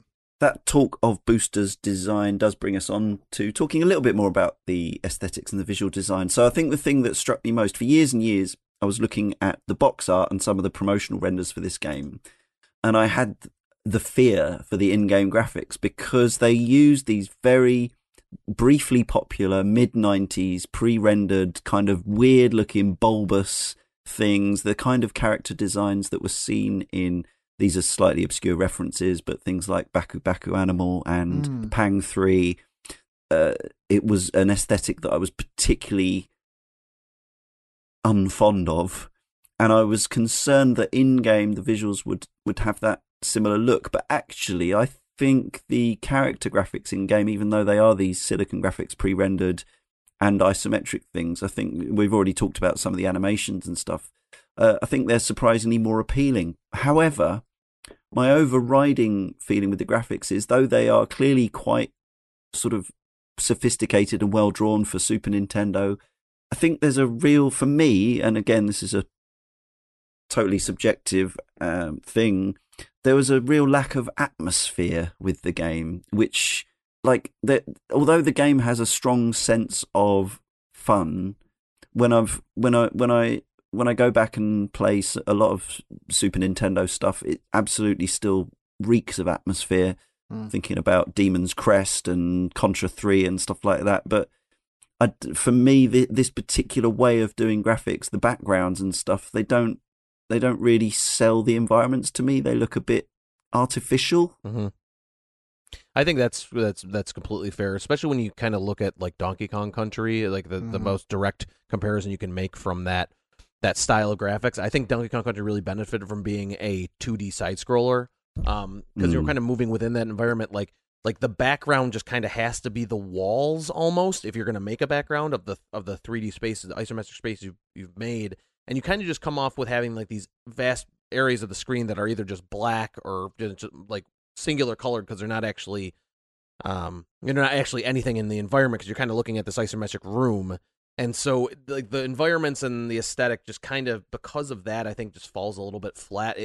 There's less of a sense to make it feel like a truly lived in world, and more just kind of like these little dioramas you're just kind of existing in. The indoor environments are the only part where I think it succeeds, like that ship we were talking about, Booster's Tower, but particularly when you're out in the overworld, that makes sense. Like the cliffs and things like that, it does feel not drab, but just kind of a little lifeless, a little, I don't know, just not, I don't want to say not believable because it's Super Mario RPG, but you know what I mean. Like there's also a lack of environmental incidental animation and effects, which, and again, that's not just us being unfair on the Super Nintendo, because plenty of Super Nintendo games did manage those things, and here it's, like you say, a little flat and lifeless in places. Yeah, I think maybe for my own personal taste, if the game wasn't a dot-to-dot, pick and choose on the world map where you want to go, if the game was more seamless in its transition between the areas, you'd believe in the world a bit more, and therefore the aesthetics would play even better. But because you were coming back to a dot-to-dot map and you're like, I'm going to choose the next bit, it just felt like you were just jumping into a random place, rather than,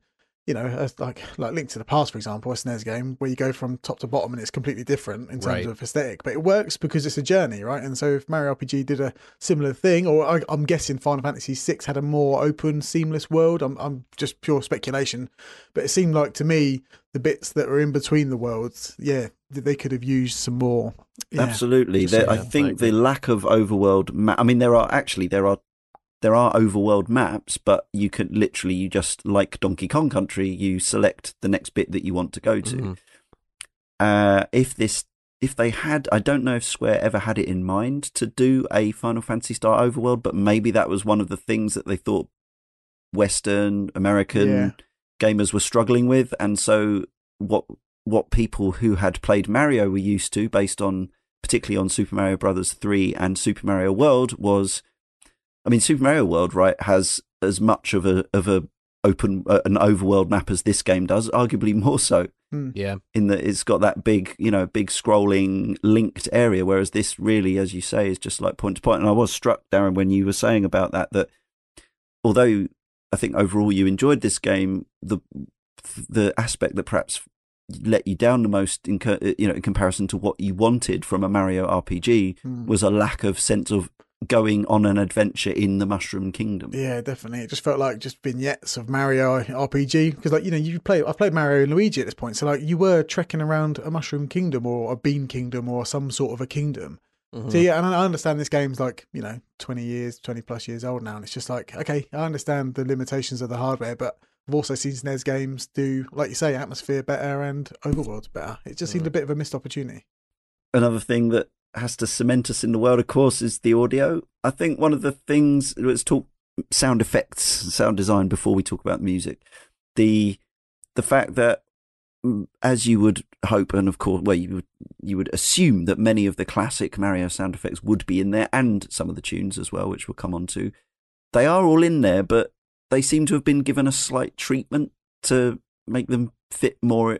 It doesn't sound like they've literally just mined the Nintendo sound library. It sounds like they've put everything through some kind of Squaresoft filter.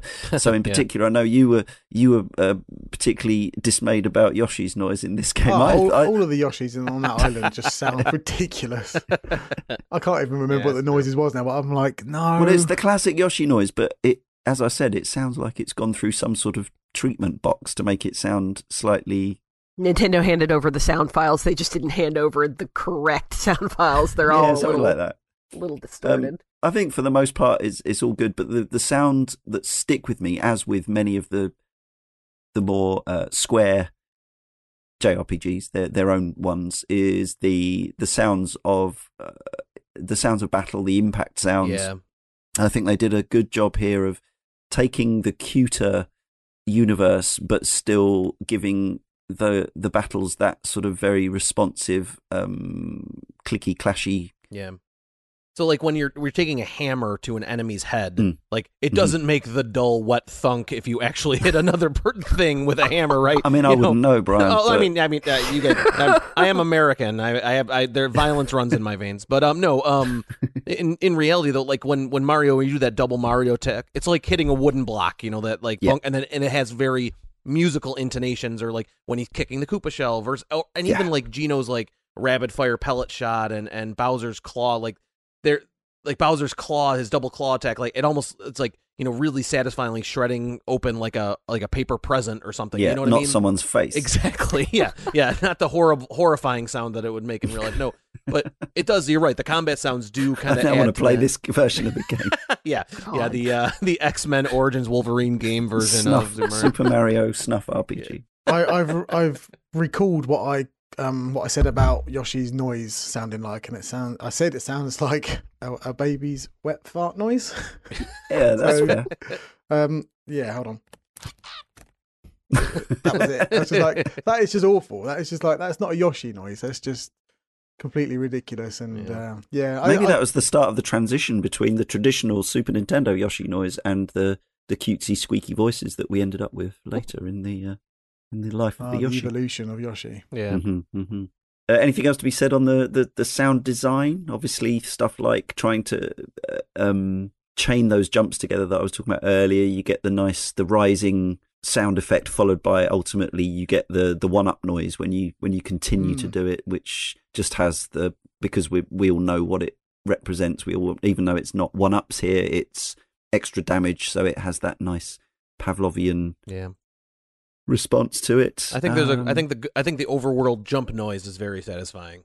It's a nice upward boing. Like I think that, I don't know why that stuck with me, but yeah, sometimes it just you do those things where you have to jump a certain amount of times in a row, or like jump to impress somebody, or because everybody's always suggesting that Mario can't be Mario because he's too short and too fat to jump that high, and then he has to prove to them by jumping so high. And I like that. Yeah, I like that sound a lot.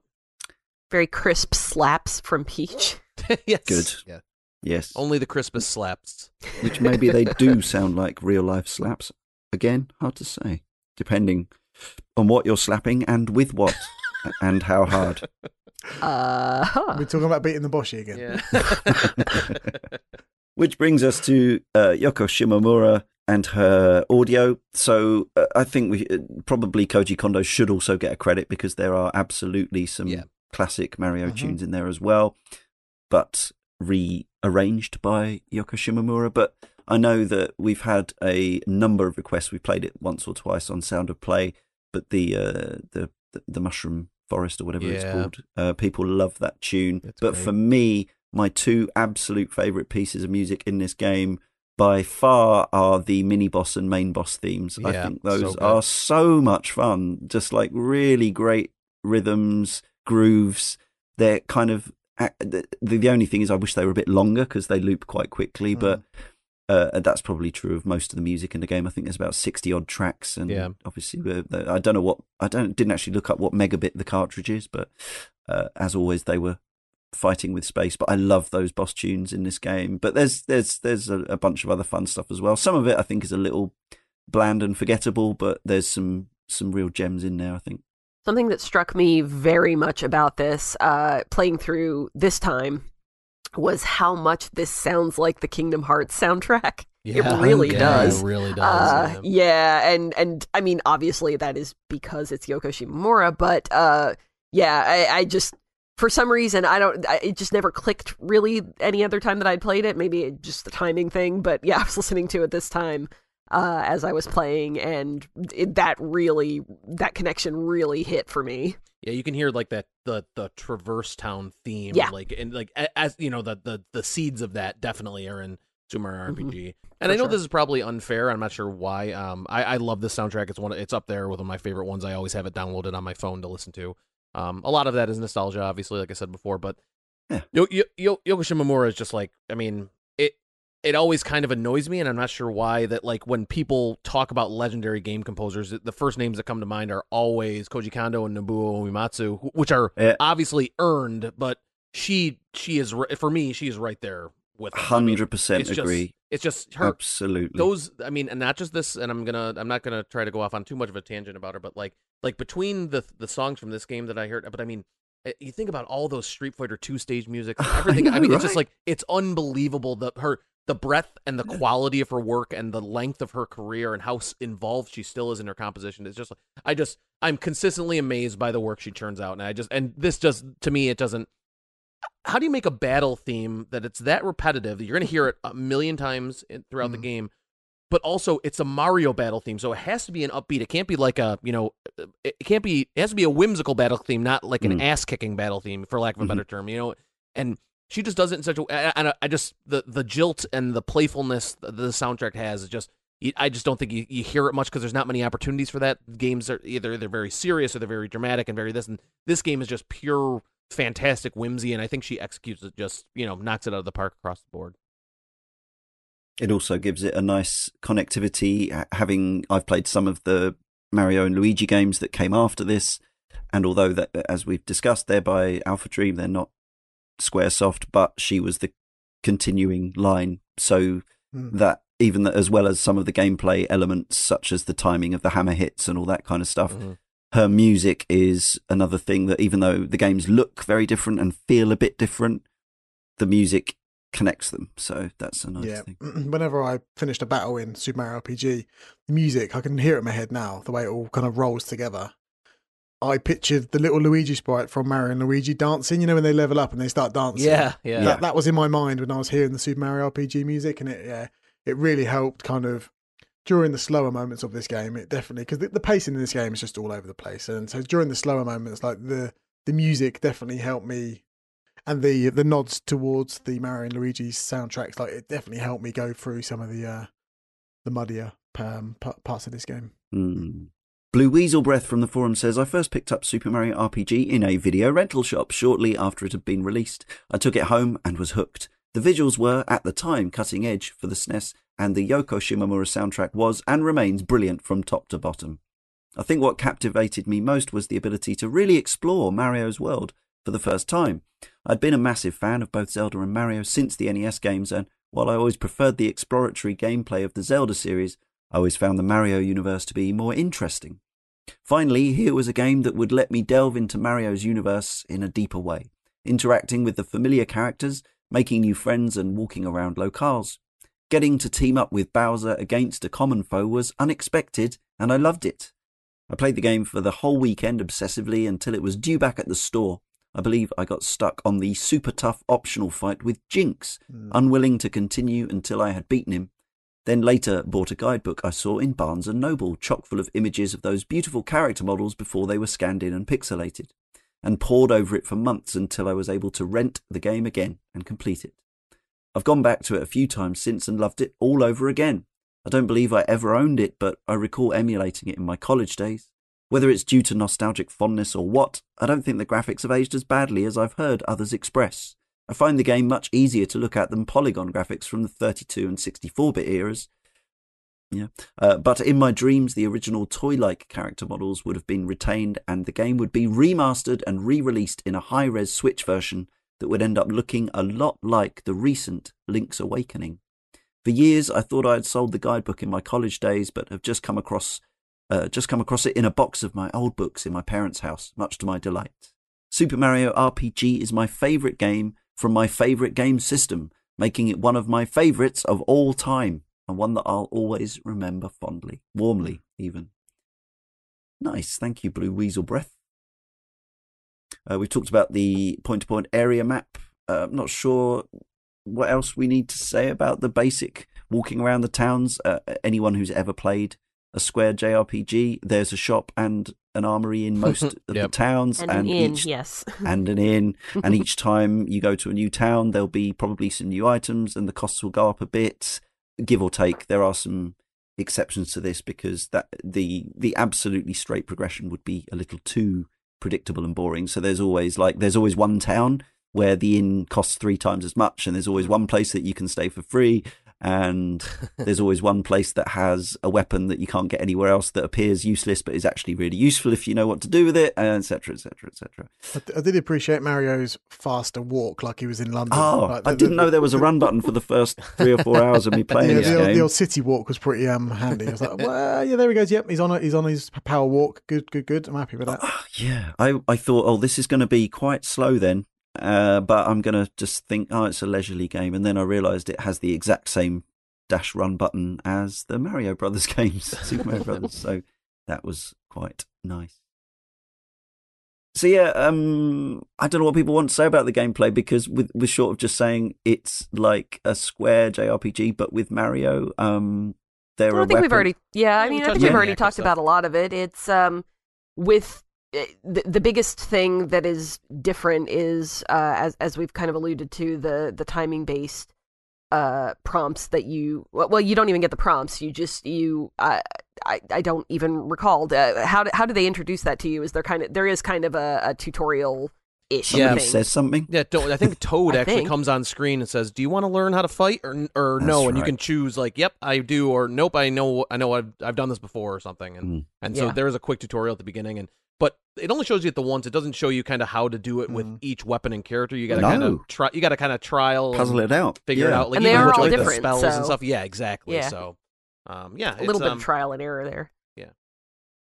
I suppose another element that is different to perhaps not every other JRPG, but in it's a slight departure, is that your characters share an ability point pool of what they're called flower points. Oh yeah, that took me ages to work that out. I was like, I'm suddenly out of FPs or whatever, and I was like, well, yeah. It's slowly dawned on me that you share them between the party, and also, it seemed randomly that I was just getting a complete maximized boost from it. It was like, I don't know if one leveled up and therefore the whole thing got boosted to max, or I just had some fights with some just some enemies or bosses, and then after that, regardless of whether you leveled up or not, you were just fully maxed out. And I'm thinking, what are the rules here? I don't understand. Yeah, there are some items and some random lucky moments where you get I think if you do particularly well, or you're over. I think if it detects that you're overpowered for a particular group of enemies, you're more likely to get an item pop out of them as they die, which can then give you another go, or get the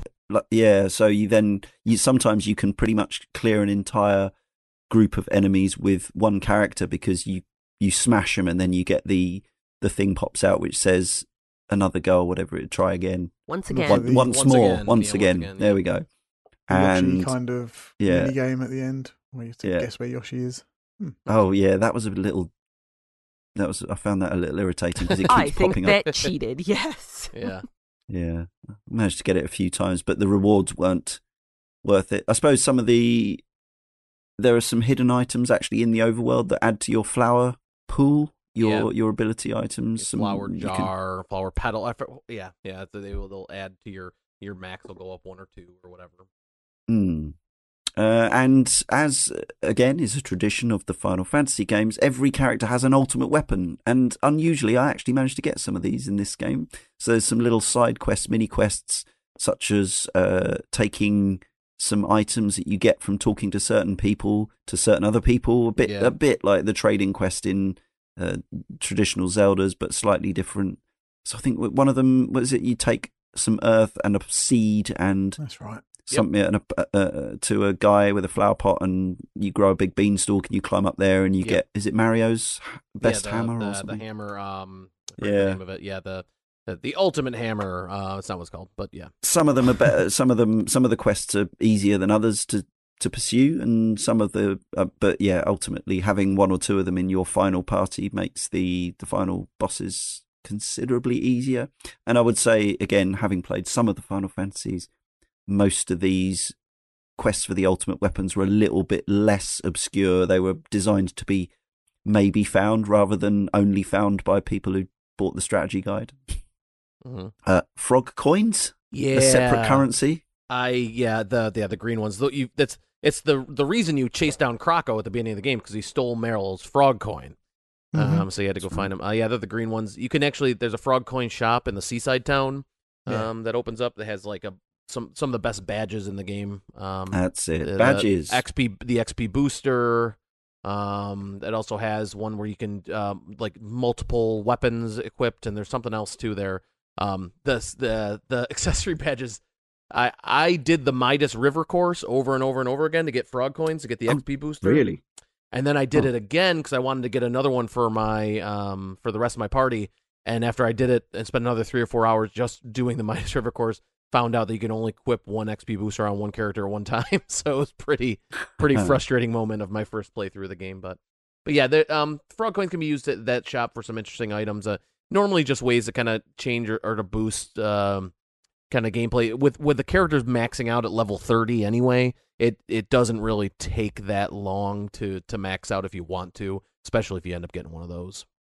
Yeah, that's a good point worth mentioning. Yeah, and the accessory badges are, again, another item that I think have persisted onto both the series that spun off from this game. Yeah. Yeah. That sounds about right. I mean, Paper Mario in the last two iterations don't tend to have those kind of badges in the same way. It kind of relies on stickers and stuff like that. But yeah, similar kind of concept, I guess. Yeah, it rolled over, I think, right through a 1,000-year door, and then they kind of, when they got to Super Paper Mario, I think it kind of switched up, but that's for another time. But yeah, was anyone else just randomly jumping around the world maps to find hidden chests as well? Absolutely, sometimes.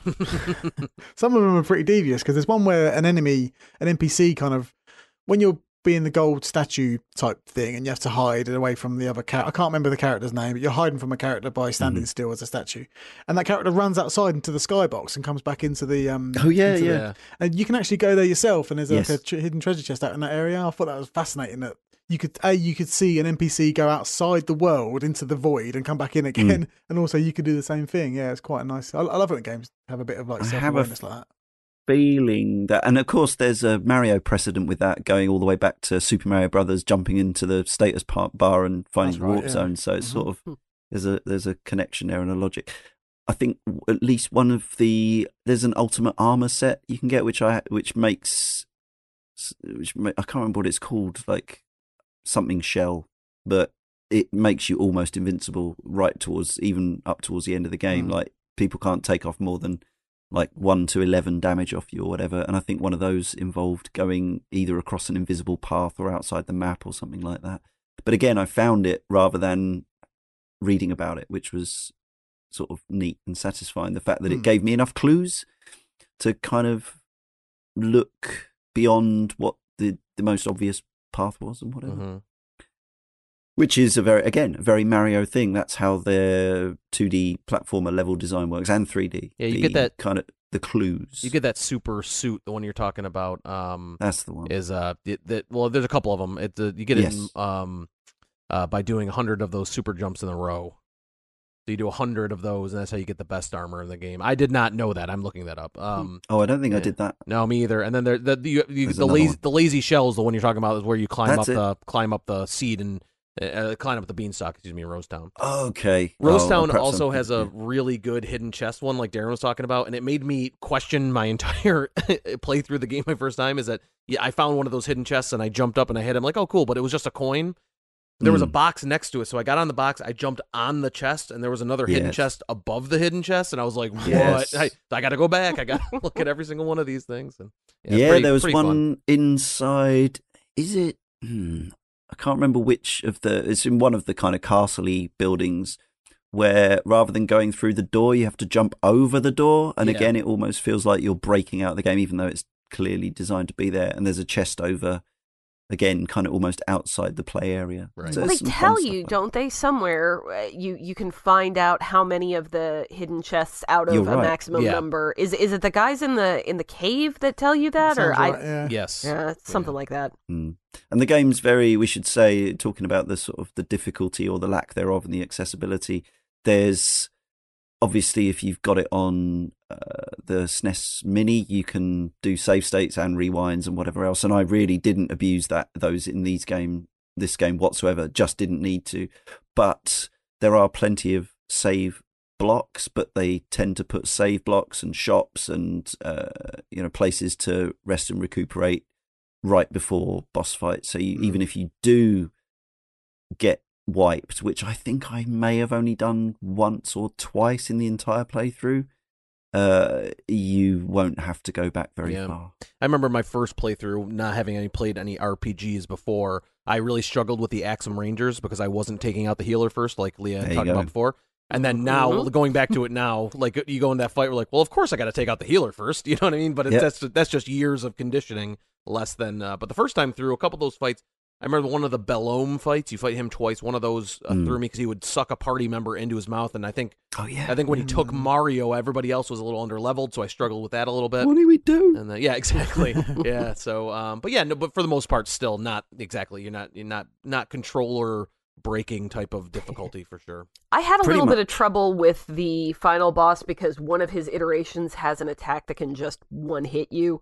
I think he ended up killing my healer when I was out of Phoenix Downs. That's not what they are in this game. Yeah, what are they in this? Something mushrooms? Oh, what are they? Why am I blanking on this? Pick-me-ups? Pick-me-ups, yes. I believe I had just used... I was like right at the end of the fight and had used my last one of those. And why aren't they one-up mushrooms? That's a very good question. Yeah, no idea. That is a good question. They are in the Mario and Luigi games. I think the Paper Mario games too. Although I won't swear to that. The little icon for it is like this little like milkshakey looking thing. He just throws it up in the air and then kicks out sparkles and then you come back from the dead. Just like real life. Maybe it's one of those weird... Maybe that was a weird stipulation from Miyamoto or something, just saying you do not use one-up mushrooms to come back to life in this game. No horse riding, no swords, no one-ups. Other than that, everything else is good. I did use the... shame on me. I used the save state or rewind, I guess, for that last fight. No, not shame on you. Life's too short for that stuff. Absolutely, yeah. No, it's yes, we never shame anyone. Some games you do it, some games you don't. Sometimes mostly being facetious there, but yeah, as I say, it is not an especially difficult game, and even if I hadn't done that, I would not have had to go back very far. So, and also, you've earned it by, we were just talking about the take the healer out first. That's pretty much whenever I go into a fight in any genre of game now, I hear Leah's Obi-Wan Kenobi style disembodied voice. Yeah. Kill the healer. Yeah, like that. And doing the Resident Evil Leon thing as well first. My voice is a little wrecked, I would demonstrate. We'll save it for a future show when we cover Resident Evil 4 for the third time. Yeah.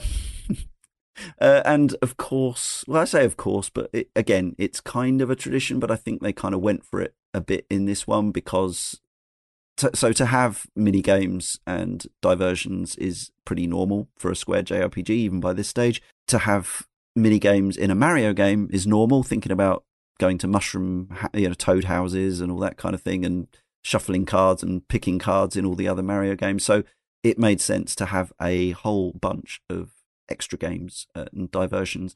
Brian, you said you did the Midas River course a bunch. Oh, God, over and over and over again. Yeah. I didn't do any of these more than I possibly had to because I didn't like any of them. No, I didn't really either. They're not great. It's kind of like, it's like a neat breakup from different things, but like, it's definitely, the Midas River one was the one I did the most strictly to farm the frog coins, but I really kind of only did that my first couple times through, and second times around, didn't really bother with it at all.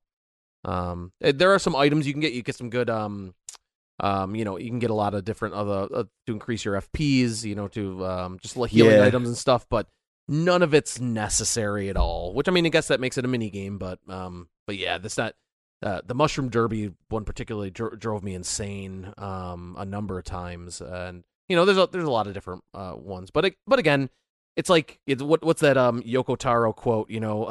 All JRPGs must have fishing in them, I think was his quote that he said, and that's kind of feels like this. Like at the time, it wasn't fishing, but all JRPGs must have some suite of like poorly executed, inspired distraction. Minigames. Yeah, exactly. Yeah.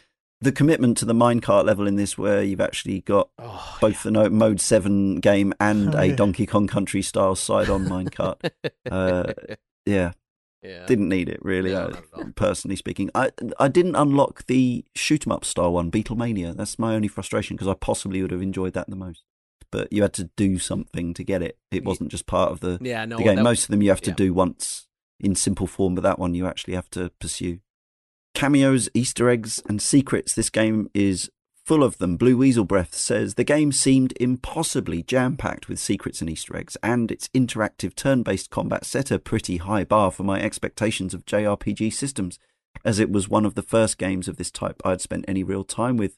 The system instilled in me a habit of superstitiously pressing the command button right before my character attacks in other JRPGs, in the vain hope of causing extra damage, and I still catch myself doing this from time to time. Oh, that's awesome. Shame it doesn't. Yeah. But yes, we've got cameos from an 8-bit style Super Mario. You jump behind a curtain and you pop out, and he wears his pixels, and the music, the traditional music, or a slight remix plays. You find a Link sleeping in a bed. You find a Samus in another building somewhere. There's toys from F-Zero. Ships from that or craft from that game, and an R-Wing craft as well. Luigi, as we said, is only featured. One of the wishes at Star Hill is clearly his, and he's at the end. It says something too, like wanting to be more like his big bro or something. It's very very traditional. Oh, Luigi. Yeah, definitely. Probably the biggest secret in the game is the most Final Fantasy thing in the game, perhaps. Culex. He is the boss, or he or she or it is the boss behind the sealed door in Monstro Town. The music in the background during this sequence is from the Final Fantasy games. Furthermore, Culex fights with 4 crystals, a major Final Fantasy feature. Did any of you guys fight Culex during your playthrough? No. Yeah, no. It's a hard fight. Nothing undoable, but definitely I'm looking at a screenshot of it right now. That is a Final Fantasy boss, right? Yes, it is. Yeah. Yep. I did it. You really kind of need everybody to be at level 30, but there's not much strategy to it. It's just going to have enough healing items and keep your healer alive. Yeah, exactly. Okay. Yeah. What's the reward for Culex? I don't even remember, to be honest with you. I don't think it's anything necessarily. I don't think it's anything huge. Just satisfaction of having done everything in the game. The Quartz Charm is what you win from Culex. The Quartz Charm. Let's see here. I completely forgot that this existed. Yeah, you deal 50% more power and more damage, and take 50% less damage. With that, that's pretty good. So, you're very powerful, but I guess in the grand tradition of Final Fantasy, if you can do that, if you can fight that boss and get that charm, then you probably don't need it. Yeah, right. Exactly. Yeah. One day, someone will explain to me adequately what is the point. Yeah. Because Final Fantasy. Yeah. Come on. Yeah. Good answer. Magical Isopod from the forum says, in the late 90s, my brother and I rented this. I should mention, before I continue with Magical Isopod's post, you mentioned renting it. Two of our correspondents have mentioned renting it. I believe the RRP for this cart in America was $75. Yeah. Yep. Hence. It was definitely more than a standard. Yeah, it would have.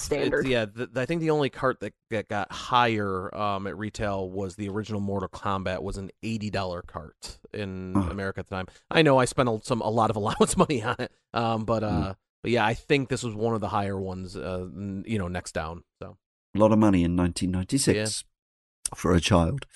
So yes, Magical Wise Pod. I rented this expecting something more akin to Super Mario World. If I remember correctly, we couldn't figure out how to get past the intro area of the game and just dropped it.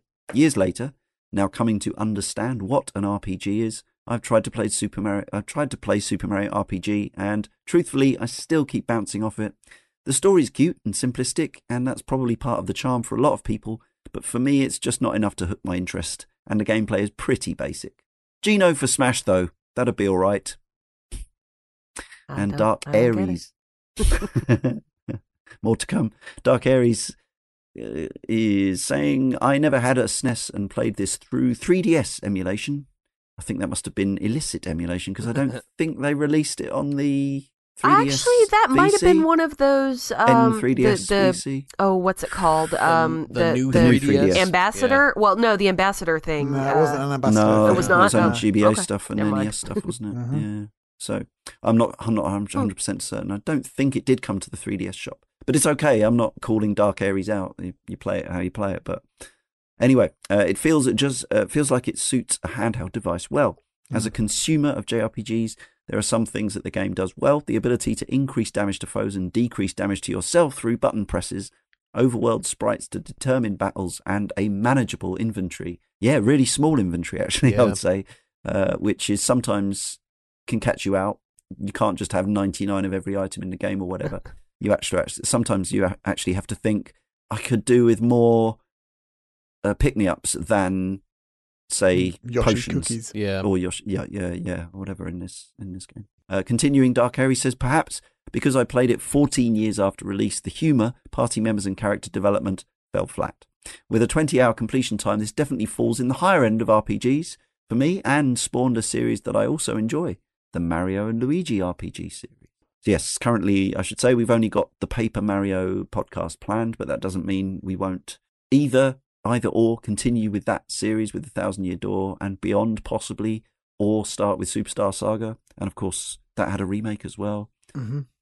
But so did, Bowser's Inside Story as well. Yes, yeah. But they missed out Partners in Time, didn't they, for the remake? Yeah. Mm-hmm. Anyway. We shall see someday. No rules in, no rules out at this stage. We also have a little clutch of 3-word reviews for Super Mario RPG. Thanks, everyone. Follow us on Twitter at Cane and Rinse. Lunar Looney says, Mario punches people? Harold Bulzania says, Culex battle sucks. Oh, sucks. Hissy Kiss says, more Bowser games. Bad TZMZO says, ugly, but great. Cuddy1427 says, really pleasurable game. Bearfish Pie, Super Squario Brothers. Squario. Tibble and Bits and Left Behind Club both say Geno for Smash. Keep dreaming. Geno for Smash fans. I still say Mallow and Booster for Smash. Correct. Maybe the last 6 that they've announced are happening will all be Super Mario RPG characters. I'd buy that battle pass. Maybe. Okay, well, that's been Super Mario RPG, but we need to summarize and consider our overall opinions about this curious game. Let's start with Darren Gargett. So yeah, as a fan of Paper Mario for the most part, and Mario and Luigi for, again, pretty much all of it, yeah, I was really kind of more curiously enthused to play this game for this podcast rather than actually wanting to play in it for any other reason. And I'm glad I did. I found a certain rhythm with it of a night time. It was one of those games that I could play, like, you know, at 8 p.m. I've got nothing in me left after being dad. So I'm just like, oh, I can't do anything game-wise. But Super Mario RPG, just it pleasantly ticked along without a lot of effort and input from me. And I appreciated that. But also, you know, as someone who has enjoyed the RPGs with Mario's in, I found it quite a bit too disjointed and tame is probably the right word. Yeah, it's something along those lines. I didn't find it that engaging overall, but I'm glad I definitely saw it through. You know, visually, it reminded me of games of the 90s. Like I said, Little Big Adventure definitely sprung to mind. And, you know, I'm not really going to come back to this game with any fondness, unfortunately. But, you know, I'm glad it exists. And, yeah, I've always had it in the back of my mind. As I remember seeing it in magazines before the N64, or maybe on Games Master. I saw it somewhere and I went, that looks fascinating. They've turned Mario onto a 45-degree angle, so to speak. And, yeah, I'm glad I've actually seen it through to the end. But would I recommend it in 2020? Probably, again, more of a curio rather than an enjoyable experience. Thanks, Darren. Yeah, similar in that I wouldn't say that I've come away from the game feeling, certainly I haven't got the same level of affection for Super Mario RPG as Brian has, for example. It was always unlikely that would be the case. I remember it appearing in Super Play magazine, which was coming towards its end as this game came out, as the N64 was on the way. And what you folks, particularly in the USA, need to understand, and people who weren't around at the time, that it was pretty normal for us to see really cool games that were Japanese, and that were coming out in America, and that we just were not going to get. Doesn't mean it wasn't frustrating, and there was always this thought, and I guess I'm still having this thought all these years later. I wish I had a US NTSC or NTSC multi-region enabled Super Nintendo so I could play some of these things, but it was expensive to get it sorted, and it was expensive to buy the cartridges. So really, up until so for 12 years after that, we just couldn't get it. And I guess I just mainly put it out of mind. I was too busy playing even more amazing looking Square RPGs on PlayStation and PlayStation 2 and stuff. So it finally came to Virtual Console and I bought it, and then traditionally promptly didn't play it. But that said, I was glad they included it on the SNES Classic Mini. Made a lot of sense to include that on the version that even the one that comes out over here, which is of course a different console to the American SNES Classic. It's designed after the Power one, but yet they included games like this in their US guys, NTSC 60 Hertz goodness. And so yeah, it was a perfect time to finally get around to playing it, and I'm glad Brian nominated for the volume. It's really interesting to see this game that was kind of a one and done, but also at the same time inspired not one but two other spin-off series, spiritual successors, if you will, in the Paper Mario and Mario and Luigi series, both of which I have played some games of and have affection for. I love some features about this, or some elements, some of the tunes, some of the characters, but overall it was just a fine, fun, gently pleasant time. I would say if it does come to Switch, SNES Online, give it a go. If you've got a SNES Mini and you haven't looked at it, give it a go. But I wouldn't necessarily say go out of your way to absolutely seek out this must-play example of the genre, unless you're a Super Mario or a Square completist, in which case you probably should. Leah.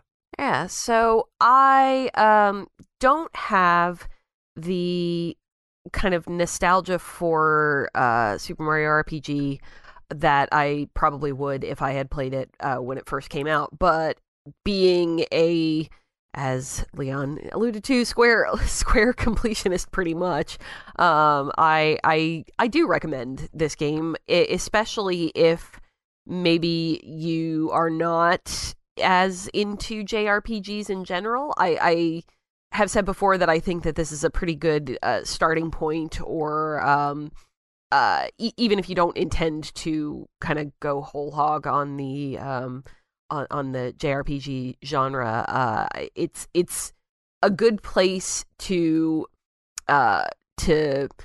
either start or to just kind of dip your toes in. It's fun. I think it holds up pretty well, especially if you do have the option to play it with kind of a CRT filter, and maybe some save states just in case.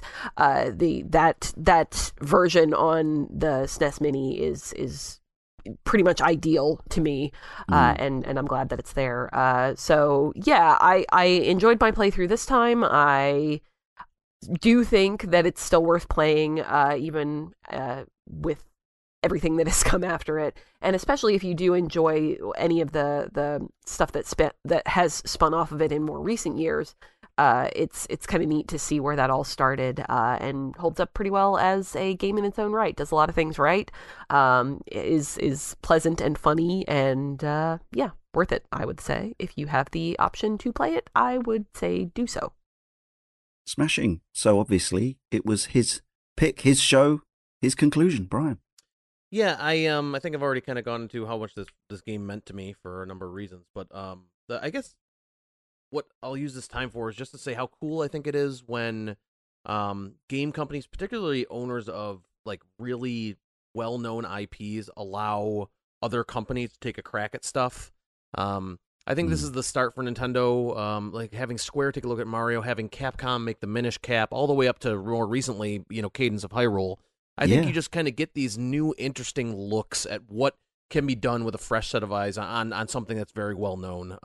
I love Super Mario RPG. I recognize that a lot of that love comes from nostalgia, but I think truly that it's a really nice place to start if you're someone who is unfamiliar with or kind of just interested in dipping your toe in traditional JRPGs. It is a turn-based RPG, but it's with characters you find familiar, and the mechanics are easy to wrap your head around, and it's not punishingly difficult the way another ones can be. So I have a lot of fondness from the game. I think the soundtrack is lights out brilliant. I think there's a lot of reasons to view it more than just a historical curio in video games. I think it still offers a fun experience in playing games. And I, after talking about this and playing through it again, I have no doubt that it's something I'm going to revisit several times again in the future. So thrilled to be able to talk about it. Yeah, there's probably a separate podcast to be made. I expect somebody's made one somewhere about all the different developers that have had hands on Nintendo IP and to what successes. And but basically what I get from that, Brian, is that you're saying you want more Wand of Gamelon in your life. Yes, I do. Very much. Who doesn't? I've never played it. It might be. I might think it's a masterpiece. No prejudging. Excellent. So it remains for me, Leon, to thank Brian, Darren, and Leah, as well as our correspondents, and to you for listening, and to tell you that next time, in issue 408, it's Telltale's Tales from the Borderlands. You've been listening to the Cane and Rinse video game podcast, part of the Cane and Rinse collective. Support us for just $2 per month at patreon.com/Cane and Rinse for early, extended, and exclusive podcasts. Find us on Twitter, Facebook, Instagram, Twitch, YouTube, and at our website, caneandrinse.com.